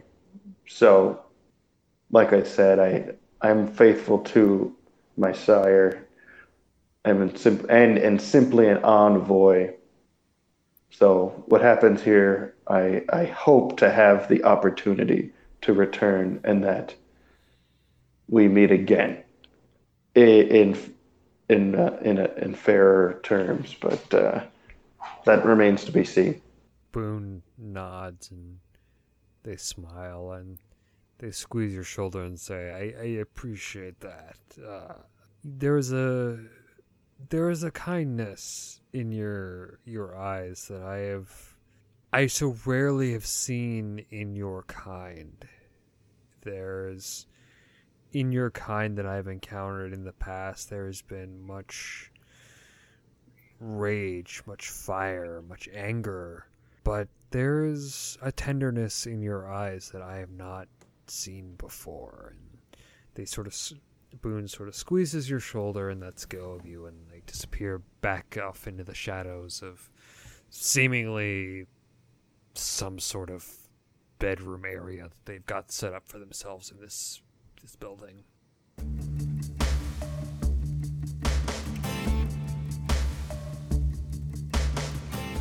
Which leaves us with Sylvia, Sunny, and Burke, and our two other friends, Cynthia and Matthew, the lightning elemental and the ogre, as it were. Uh, both who have, as I said, re- returned to their human forms. Where's Abigail? Or their. Oh, I'm sorry, and Abigail. Yes, Abigail is idly flipping through the viewfinder of her camera, looking at some of the photos she's taken, trying to figure out which ones she can actually use.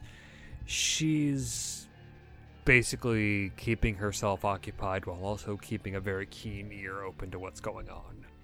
Cynthia looks around at you and goes, "Let's let's get the fuck out of here. Let's leave Boone to their privacy." She turns to Matthew and goes, "Can you do something about the door?" And he kind of rolls his eyes and goes, "Yeah, I'll take care of it." And all of you are ushered outside, and as you make your way outside, Matthew crosses the distance, picks up the broken door, returns back, and kind of gets it fitted back into place as best he can, and calls it good. And as you're all now standing outside the building in the shadow of the Hornet, three, sorry, four vampires and two changelings. Van? You- Quite a merry band you you have here. Um, Burke and Sunny, you've your senses have told you that aside from Boone being wrong by all senses, that you're in the presence of two beings who are not mortal, not kindred, not lupine. There's something else. Obviously, you've seen that. And this other female that you've encountered, she seems to be seems to be kindred by all accounts that you can tell. She haven't really spoken to her much other than hearing her speak to the Promethean and to the changelings briefly, but she carries herself with a sense of authority and you get the feeling she's probably kindred, so I say, hey, boo. What's up, Stevie Nicks? Are you are you Oh. here uh, by chance as well? Uh, yeah, I was told there was some something interesting here. I was, yeah, I was, I so I thought I'd take a look, and it was interesting. And and look, I made new friends. Abigail comes wandering out of the building and she seems slightly annoyed, but at the same time, she's very excited about what she's just seen. And she turns to Sylvia and says, You know, you fucking Tremere, you can't ever just show up on time, can you? Like I got a I got a vision. Look, supposed to be consider how weird it'd be if I did show up on time. The implications are that there's no free will. You should be thrilled that I didn't show up on time. I work on. I work with visions. What do you want from me? I, I expect things to work a certain way, and when they don't, it's really goddamn weird. It makes me feel weird, and I don't like feeling any weirder than I already do. Okay, Sylvia. There God. possibly maybe free will. maybe. Ugh, Maybe. Fine, you know, I mean, whatever. About as much as you can determine elsewise. she sort of rolls her eyes, and then she turns to Burke and goes, "Anyway, I'm sorry. I totally didn't introduce myself. I'm Abigail." And you're a lost. You're my lost. You're my sweet lost boy. And you, she turns to Sunny, and looks at you and goes, "I haven't figured out who you are yet, but you're intriguing." I'm Abigail. Yeah, by you said. Did any of you happen to check in with the with the Baron over here? Am I the only one that knows how, uh, a sense of propriety? I, I, Abigail looks at you and goes, "Wha- uh, which Baron are you talking You about?" know, the Baron. I she sort of looks at Sunny, looks at Sylvia, looks at you and goes, "Uh, honey, there's a lot of barons over here in the East Bay. Which one are you talking about specifically? Are you talking about Wait, What are you Alameda has about? its own Baron? is she at this at, at this point this is when uh Abigail throws her head back and just cackles for a good 2 minutes uninterrupted just straight up I'm kind of like, is cackling this a town? and as she kind of regains her composure and goes, "Oh, oh, honey, no, no, no, no. This is under the protection of of of of Oakland. I mean, those fucking assholes over on Bay Farm try to claim they've got a they've got a domain. Fuck those assholes. They don't know what the fuck they're the talking about. countryside? Bunch of dicks. Is this your first time in the city? Abigail looks at you and goes, "I I think my my precious lost boy is a little confused as to how Yeah, that damn right. Here. I, I, see, yeah, he seems to be a bit confused, but that that's okay. I'm sure you guys will figure that all out. I mean, All this excitement, I need a glass of warm blood and a nap. Why are you having visions about us? Seems weird. It's- Abigail looks at you and goes, "Listen, Miss fucking fancy pants, goddamn Fancy pants? degenerate fucking art critic, Fancy pants? fucking Toreadors, always with your highfalutin Those are bullshit. barely skinny jeans. I can't help. I can't help that I have visions, okay? It's just part of my thing. It's what we do. Still seems weird. I can't help it, okay? You should complain to management. Well, have you decided? Have you tried talking to Antediluvian any time recently? I certainly haven't. Though, From what I've heard, it's a bad idea. Doesn't stop me from complaining to management. Well, fair enough. Okay. Okay. So, oh, I'm, well- I'm still carrying my pipe. I just, I'm like, what, what the fuck is this? Well, Yeah, yeah. That's that's kind of the same reaction that Cynthia and Matthew have had. They're just kind of letting you guys have your moment, as they're just like, you know what? It's it's very clear to them that this is this is out of their pay grade. So how'd you Uh, meet a um a, a Promethean? Did you? I mean, did, were you guys in the same place or what? Cynthia sort of shrugged her shoulders and says, "Uh, you know, mm, things, Oh yeah, things in yeah, life." College roommates. So Matthew, the the ogre figure, now in human form, is silent, kind of keeping an eye on all of you, just sort of eyeing you all up. And uh, Cynthia, the lightning elemental woman, sort of looks at you and is trying to decide how much she actually wants to reveal, and says, "Mm, "Well, we kind of stumbled upon Boone. They were." Uh, they were in the area. We ran into them. We tried to offer some help as best as we could. It's not very often that we run into one such as them. That's fair, I guess. So, are you guys uh, gonna stay in town for a while, or are you gonna run back into the mysterious night? Uh, what's what's your plans? You guys want to go to Denny's? Well, Twenty four hours. and he speaks up and says, "Uh, we encountered Boone fairly recently. We were trying to help them.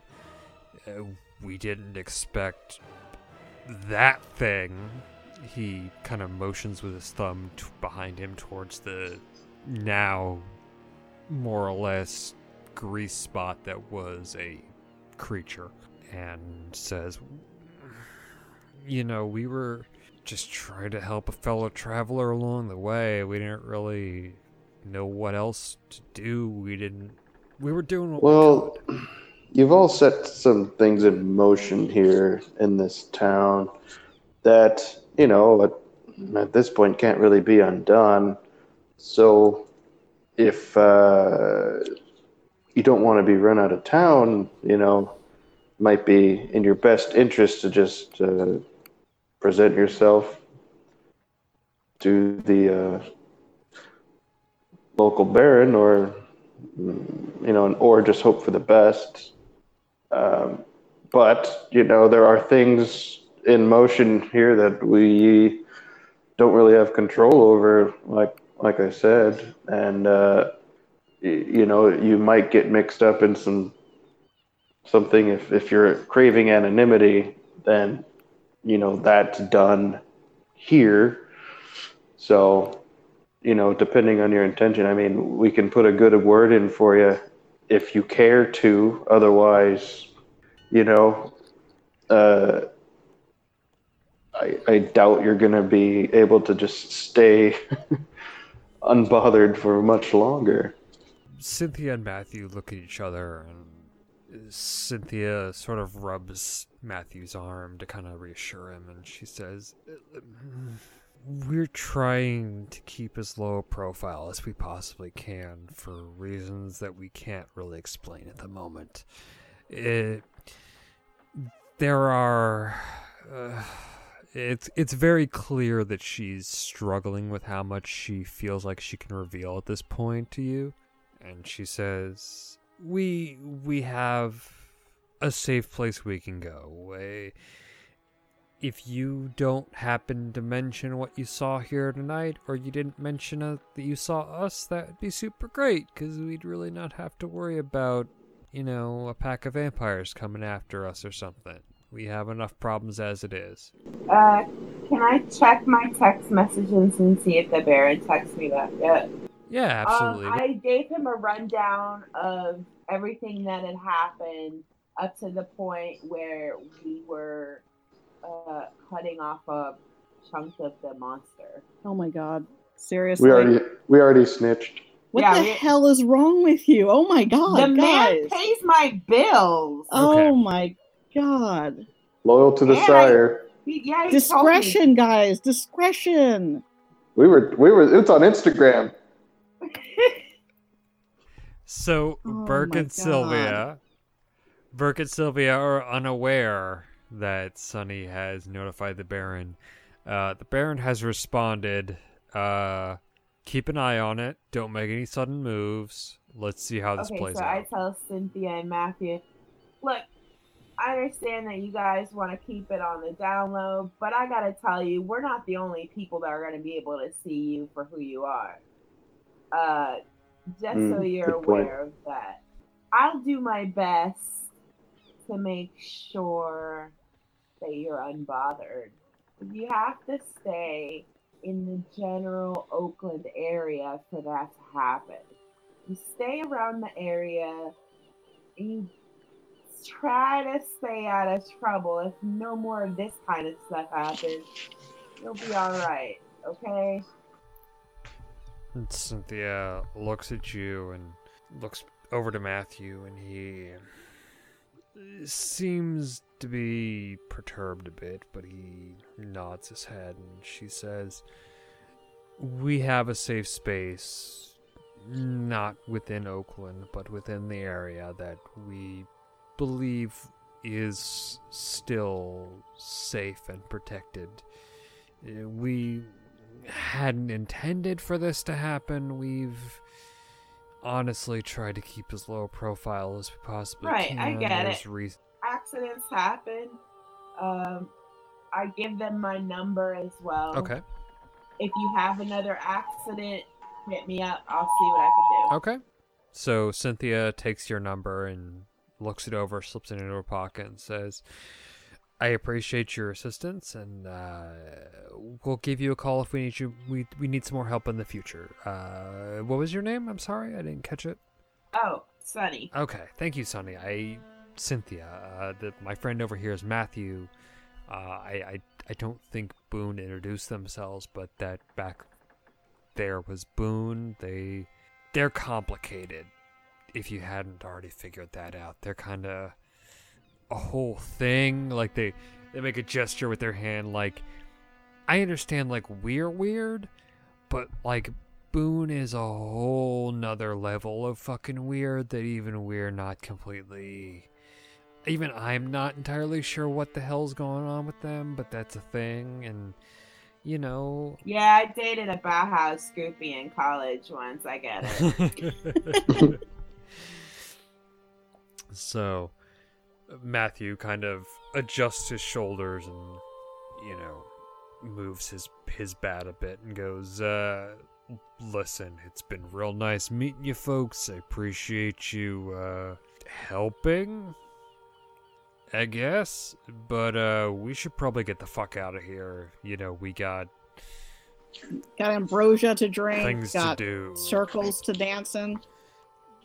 shit to do not here with you darklings nothing personal nothing personal at all against you darklings we just need to get get going to do If you, if you, I realize you were here by chance, but if you care at all about your friend, you'll either get him out of here or you will pr- protect this area from whatever the heck he's doing. Because I think his time is pretty short here. Uh, matthew looks at you and kind of stares you down and says i'm gonna take that not as a threat and take It's that not. as a simple statement. We will do as we please as we have. We will assist our friend boone as we can. But it seems like you stumbled into our into a mess that wasn't your own. So maybe you should keep your darkling ass out of it. Or i'll knock you- you across the fucking parking lot like i did that monster over there. And you could kind of see sylvia pushing him back trying to keep him from starting some shit because he's very clearly trying to start some shit. Boys, I- you're I- both pretty. Let's all I settle li- down. I live in a I live in a cult commune. I've walked into some sticky messes before. Oh my god. You've got your sticky mess and we've got ours, and it's all. Hey, Bert, shut up, man. he he he sort of puffs his chest out and he says how you wouldn't know the first thing about what I've been through you fucking darkling piece of shit Bro, you didn't Oh. even know we existed until 30 minutes ago. So let's let's just calm down.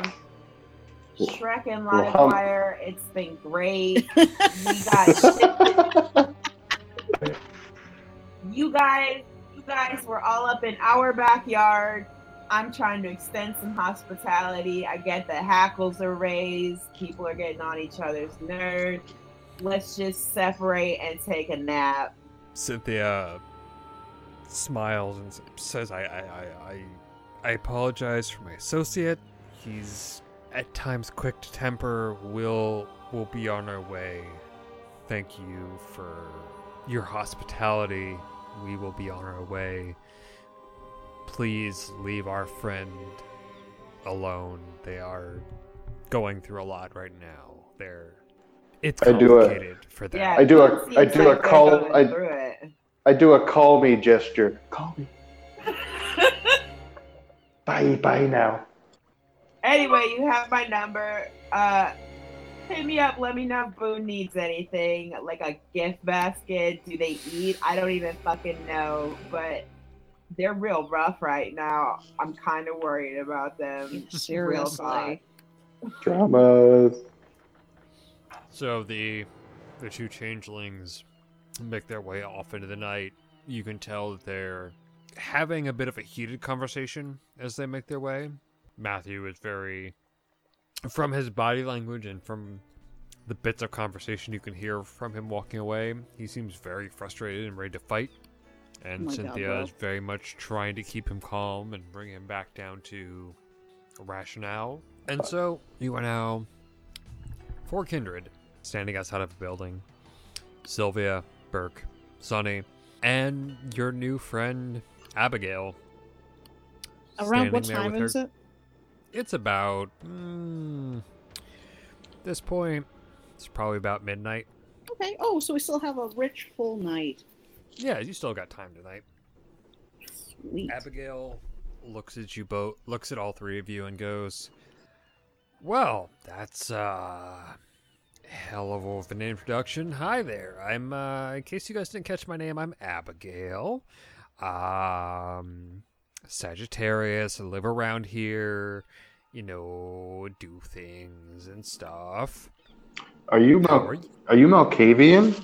a smile you can see the hint of a smile sort of tugging at her cheeks and she looks at you and goes now what on earth would give you that idea my little brother You know, I can't honestly say it was something webby and tingly and warm, and very, very, very creepy. But I she liked it. smiles But I really liked it. she she leans over and kisses you on the cheek and says you're such a sweet boy my lo- my sweet little lost boy I love that. Getting And she real looks flowers over- in the attic over here. she, she looks over at, at Sylvia and she goes, Okay, I'm sorry for calling you a fucking Tremere. It wasn't personal. It was just. I was frustrated because I had a vision that you were supposed to be there and then you weren't there. And then, you know. Yep. Yep. No, don't worry about it. None taken. Who's your sire? She looks at you very cross and says, That's a very rude thing to ask. Very personal question. Mine's Mr. Shadow. He's my best friend. I think. she she kind of cocks her head at you very quizzically and goes oh my sweet sweet lost boy there's so much to teach you Obviously. And she looks over at sunny and goes now you you you i don't know you you're huh Yeah, I get that a lot. she she's very confused. Like she looks at you and she's like, "You, you've got that Brujah fire about you, but you're clearly a Toreador. I I don't." Look, it's as annoying What? to me as it is to everyone else. She smiles and kind of nods and goes, "That that that's fair. I that that makes sense. You're you are a walking contradiction, my dear." And how in on earth did you end up with my sweet lost boy? That doesn't. I'm. St- she kind of shakes her head. I've been trying to figure that out since I had the dream. I I'm trying desperately to figure out how in the fuck uh, this my sweet lost boy ended up with you and the the blood witch over here. No offense, of course, Sylvie. I don't. You know, Uh-huh. nothing personal. is I am. I am what I am. Burke's the uh, new hot shit in Oakland, don't you know? So you know, the boss had to set him up with the buddy system, and I'm the best buddy around. So here we She's are. a pretty good. She's a pretty good buddy. Thanks, man. She nods and smiles, and she kind of looks over at Burke and goes, "Do you know many of us, like others like us?" Uh, I I dabble. Uh, She kind of gives you the side eye and goes, "You don't know many of the family, do you?" Are you guys in like some weird vampire Manson family? She kind of glances at you with a bit of anger in her in her eyes, but then it kind of softens and she smiles and she goes, "No, not so much Manson It's- family as much as we have mm, we have all we all have a unique connection to each other. It's Oh, that's dope. Like the board? kind of Like as long as y'all not trying to start a race war, we're cool. Eh, she's she shakes her head. She, no, no, no. I we Malkavians are mm, we're too busy seeing things and you, you know, I come from a pretty sheltered community. Uh, this is sort of my first foray into larger political happenings. Uh, I don't know much about my clan. I'm terribly interested in it. I mean, I would love to have you explain more to me, if not on this particular quest, so to speak. Um, maybe in the future. Are you from around here? she nods. I, yeah, I'm from around here. Don't worry. Are there you'll- are there more of us? She smiles broadly and she says, "Oh, oh, my sweet lost boy. Once you meet the rest of the family, you'll understand. You'll you'll be fine. You'll you just need some time to to meet the rest of the family, and you'll you'll you'll understand. I can, I can I can tell that your untapped potential is the best way I think I could put it. You're." You don't know what you really, the power you really possess just yet. That's I say say to about her- straight girls after three beers. she she turns her attention to, to Sunny briefly and says he's she sort of smiles and says he's naive keep him out of trouble i i i want so desperately for him to be okay can you do that for me sir? I'll do my best. Which oh that's wonderful thank so you you're so not much. coming with us? She turns to. She looks at you and goes, "I I got other things to do. Sorry, I got my own haven. I got business to attend to. You know, I I, I plenty of stuff to do. But we'll we'll be in touch. Don't worry." She scribbles out her phone number on your hand and says, "Don't worry. We'll be in touch. You." You'll find me. You'll find me. Don't worry. Sylvia, Yep. See you Hmm. around. right. And Abigail just sort of da- dashes off into the into the night to do whatever it is sh- she's doing. She's nice. yeah, is she? Mhm.